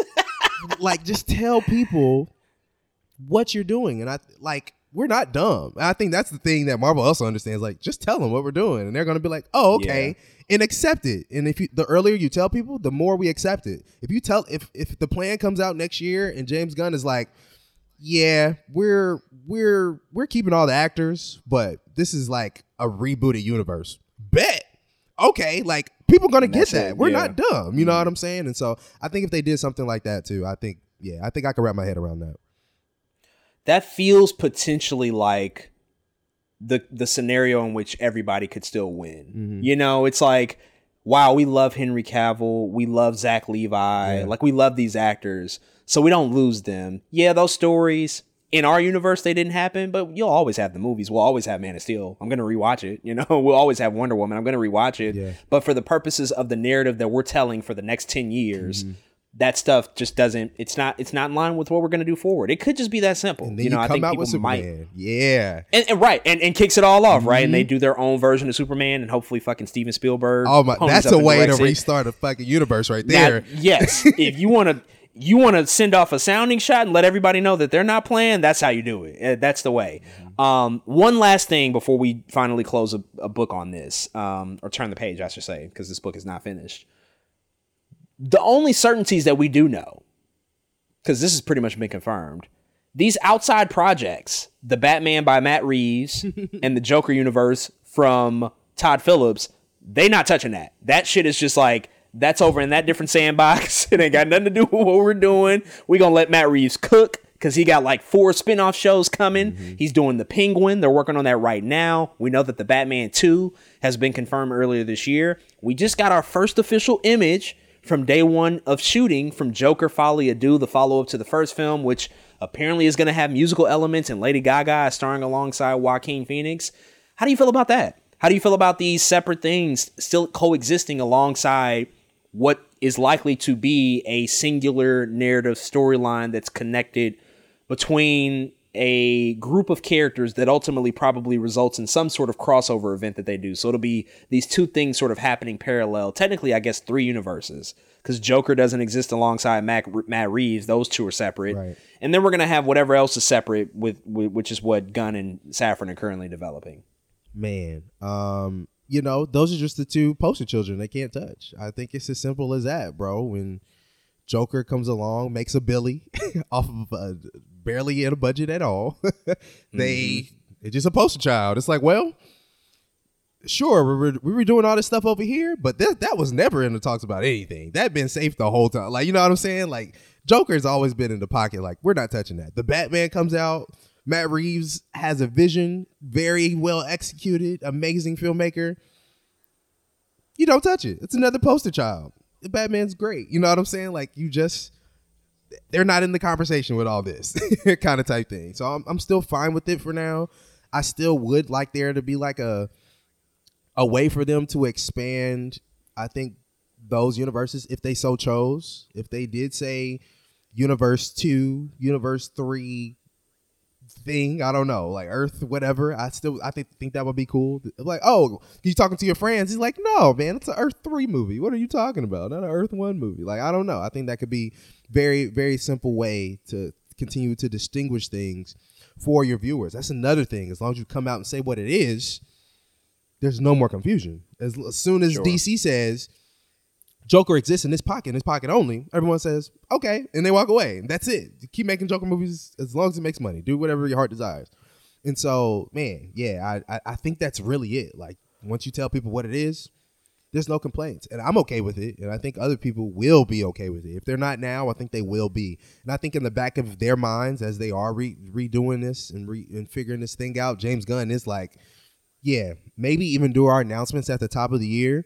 We are going to say, don't forget about the Batman and Joker universes, which are separate from this. They exist in their own. Yeah. Like, I feel like there will definitely be a reiteration at the bottom of the page after he lays out his plan. Like, you know what I mean? Type thing. So we'll we'll, we'll see what happens there. I think the only thing that is interesting is that if we are redoing this whole thing, they're going to have to talk about Batman soon. That's the only thing. You know what I'm saying? Like, it just, oh, you don't say multiple Batman again. We got to do like, this shit over it, again. We got to do that shit again. I, that, that's what makes Batman Beyond so sad. You could have easily yeah. threw in a nice little Terry McGinnis, who's our new Batman for the universe. You know what I'm saying? Like, could have easily done it. But here we are.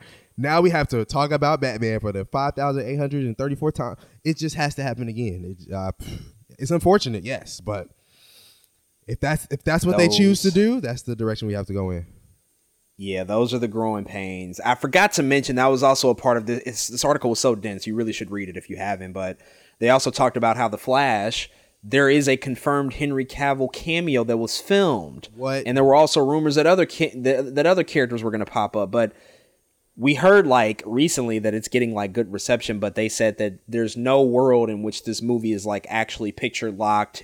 Anything could change. They could remove the cameo. Oh my God. There was also the rumor that Ben Affleck was showing up as Batman and Aquaman mm-hmm. in the Lost Kingdom. Who knows if that sticks oh, around yeah. actually, mm-hmm. you know, so there, I mean, there's still a lot of stuff in flux. To the Joker point, I tell people this all the time. There was no world. There was no reality that they were not going to make a Joker sequel after the first one made a billion dollars. There was no, as soon as it did what it did, on a sixty-five million dollars budget, and it made a billion dollars. There was no reality. I know I know that they set out to make a one-off, and that's how it was designed. This is, a, this is a isolated story. But when you are you fucking kidding me? Mm. That much money? We're we're just not going to do it. Joaquin's not going to come back and get paid a ridiculous amount of money. Todd Phillips not going to come. Yes, they are. Absolutely mm. they are. Mm. And in addition to that, as you said, they pretty much have creative free reign to do whatever the fuck they want because yeah. they kind of earned it. And he got a Best Actor Academy Award. Like, what are you saying? Batman stuff, mostly the same. Hugely successful. Yep. Highest grossing D C movie in a long time. Yep. Matt Reeves, he did what he said he was going to do. He proved himself. Now he gets his own little universe. I mean, he he worked for it and he deserves it. So it is what it is. All, all, all it will take is like a sixty-minute keynote at the top of the year, like you said, from James Gunn to come out and say, hey, y'all, this is what we're doing. This is what's separate. This is what's connected. Boom. Let's get going. And let's make this all happen as best as we possibly can. But that was dense. That was a lot. But we had to talk about all the ins and outs as it relates to everything happening over at D C Studios. Let's move on to our only other item of the of the week that we got to chat about quickly. We just found out that a live-action My Hero Academia movie is currently in development over at Netflix. It will be produced by Legendary Entertainment, and they also got the writer from Obi-Wan Kenobi and Army of the Dead to pen the screenplay. Now, of course, My Hero Academia is something we've talked about on the show a few times. I'm actually getting into it right now. I just started my watch of it. It's one of the most popular mangas in the world. It's sold like sixty-five million copies, and of course, the anime has been running for quite a while now. They are currently entering into their sixth season overall, and so the news and announcements of a live-action adaptation of it aren't that surprising. I mean, anything that's going to be super successful and super popular, they're going to make something out of it and continue to try to spin it off in new ways. Um, but it's interesting that it's going to happen over at Netflix. Netflix has tried to tap into this market before, maybe to mixed results, especially, I think, you know, based off of what you said about some previous iterations and adaptations that they've done. How do you feel about this? I know you are currently, you know, sort of watching My Hero Academia, pretty much caught up with it and have been following it for the longest time. How do you feel about Netflix picking this up and the fact that they're going to do a live action movie, and the fact that they also have the writer from Obi-Wan and Army of the Dead sort of penning the script for the story? Whew. Um, yeah. Why? I, Netflix, man. They have some balls on them. I say that. Netflix got some balls, man. Um, what I will say is anime and manga fans are a little more forgiving than comic book fans in terms of what happens to their properties. Um, because there has been some live action anime travesties over the past couple of years, live action wise, that I just cannot believe we don't talk about it more.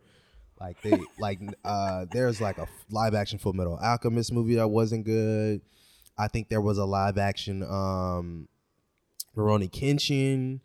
Live action Death Note definitely got a lot of talk in the town about how not good that movie was, but they they are more forgiving. So, but they have the balls to come up here and make a lot announce a live action movie for one of the biggest anime and mangas out here today.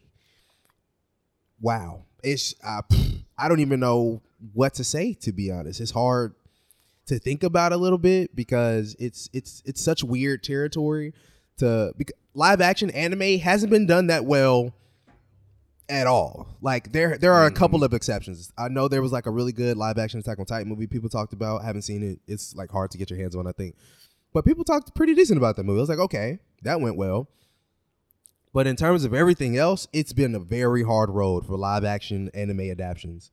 And for Netflix to say, okay, we're going to come along and do one of the most popular. You're not even going to start smaller than that. Like you can't do, I don't know, I Taxi. like I, I guess that would be weird, but there's just certain things. I don't know. Try something else first. Like let's start small. And it feels like they're not starting small. They're literally starting at the top of the mountain. It's like, no, we're going to do a My Hero live action today. Okay. Wow. That's a lot to process. And that's a lot to do. My Hero was very much in anime in a lot of ways because it needs to be an anime as well. Just the way it yeah. works, the way quirks work, the way you got to visual effects the shit out of this. I mean, I need to see the best people ever on the visual effects because it's that crazy of a concept of an anime where it just has to look good. Um, and I think that already is a huge hurdle to climb given how the visual effects industry at the moment. Like that's already hard. And for them saying that they're going to do that and try to do that successfully is skip the story, skip all that. The way it looks has to be fire. And if you don't have that, you don't have anything else, to be honest. Unfortunately, that's the way anime works. That's why these things are anime. And so, yeah, it's it's it's, it's going to be a tough hill to climb. Um, I, I have to reiterate the, the Yu Yu Hakusho Netflix adaptation is coming out next December. I think that'll be an indication of, I think, everything that's to follow. That's one of the crowd favorites of anime I've ever seen. It's one of my favorite anime of all time. It's just one of those ones that, like, if they do that right, okay, we'll see what happens with My Hero. But, like, yeah, they just need to, they need to figure it out. They need to test a little bit smaller. I'm afraid. That's, that's, I say all that to say I'm afraid what's to come with this adaptation. We're just going to have to see. Yeah, I think what we find with Netflix now is that they are absolutely in the business of trying to tap into certain demographics and certain markets now. You know, mm-hmm. they have their own really popular shows and series and films that they've been able to successfully roll out. Where we're hearing about Wednesday right now just being one of their most watched shows. Of course, Wednesday is essentially adapting what, what the Addams Family has previously done. But they haven't quite tapped into the anime space successfully. You know, I think that they're trying to do comic book stuff and trying to make that hit, and they've thrown out several things that have just not worked, you know, but The Sandman is a win for them for sure. But some yeah. of these other things that they've done, maybe not so much. They're not necessarily lighting up the world with their comic book adaptations. Anime, again, it's really, really tricky because, as you said, live action from that perspective, I mean, what is really out there that's just been done well that people like? It's it's mm-hmm. almost non-existent. There, there's there's quite possibly, and it's a, it's kind of a shocker to say this, there might be a taller mountain to climb in terms of live action films for anime than it would have ever been for video games. Mm. And we know video game adaptations... Yeah. have long been trashed. They've been so shit for the longest, but now we're starting to turn a corner. It's it feels like we're at a moment where things are changing and getting to to a better a better outlook for the future.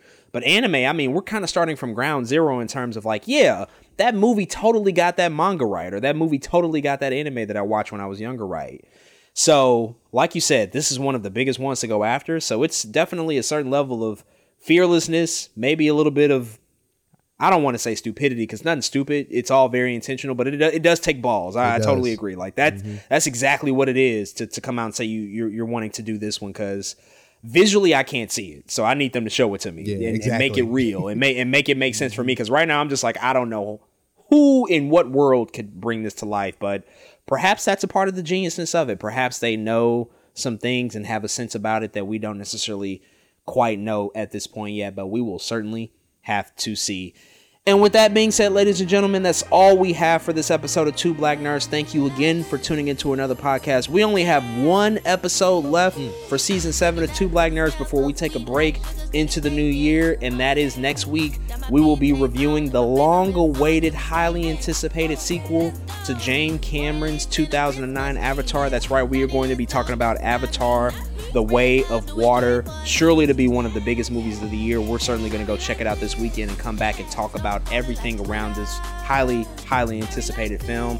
And in addition to that, there's quite a lot of stuff that we just have not had time to cover on the podcast. So we are going to be catching up on everything we missed from the year that is twenty twenty-two. That's shows, that's movies, that might be other things too, maybe some games or some other things that we tapped into that we just haven't had time and opportunity to talk about on the podcast. So you can look out for everything we will come back to talk about and discuss next week, including the highly anticipated Avatar: The Way of Water. So until then, we will see y'all next time. Yes, sir. With that being said, we're at eighty-five thousand. Please check out our Two Black Panthers Forever collection at two black nerds dot com. This is the year twenty twenty-two Black Nerds. And remember, always bet on black. Appreciate y'all. Love y'all. Thank you for listening to another episode of Two Black Nerds, where we're too black, too nerdy, and we out, y'all. Peace.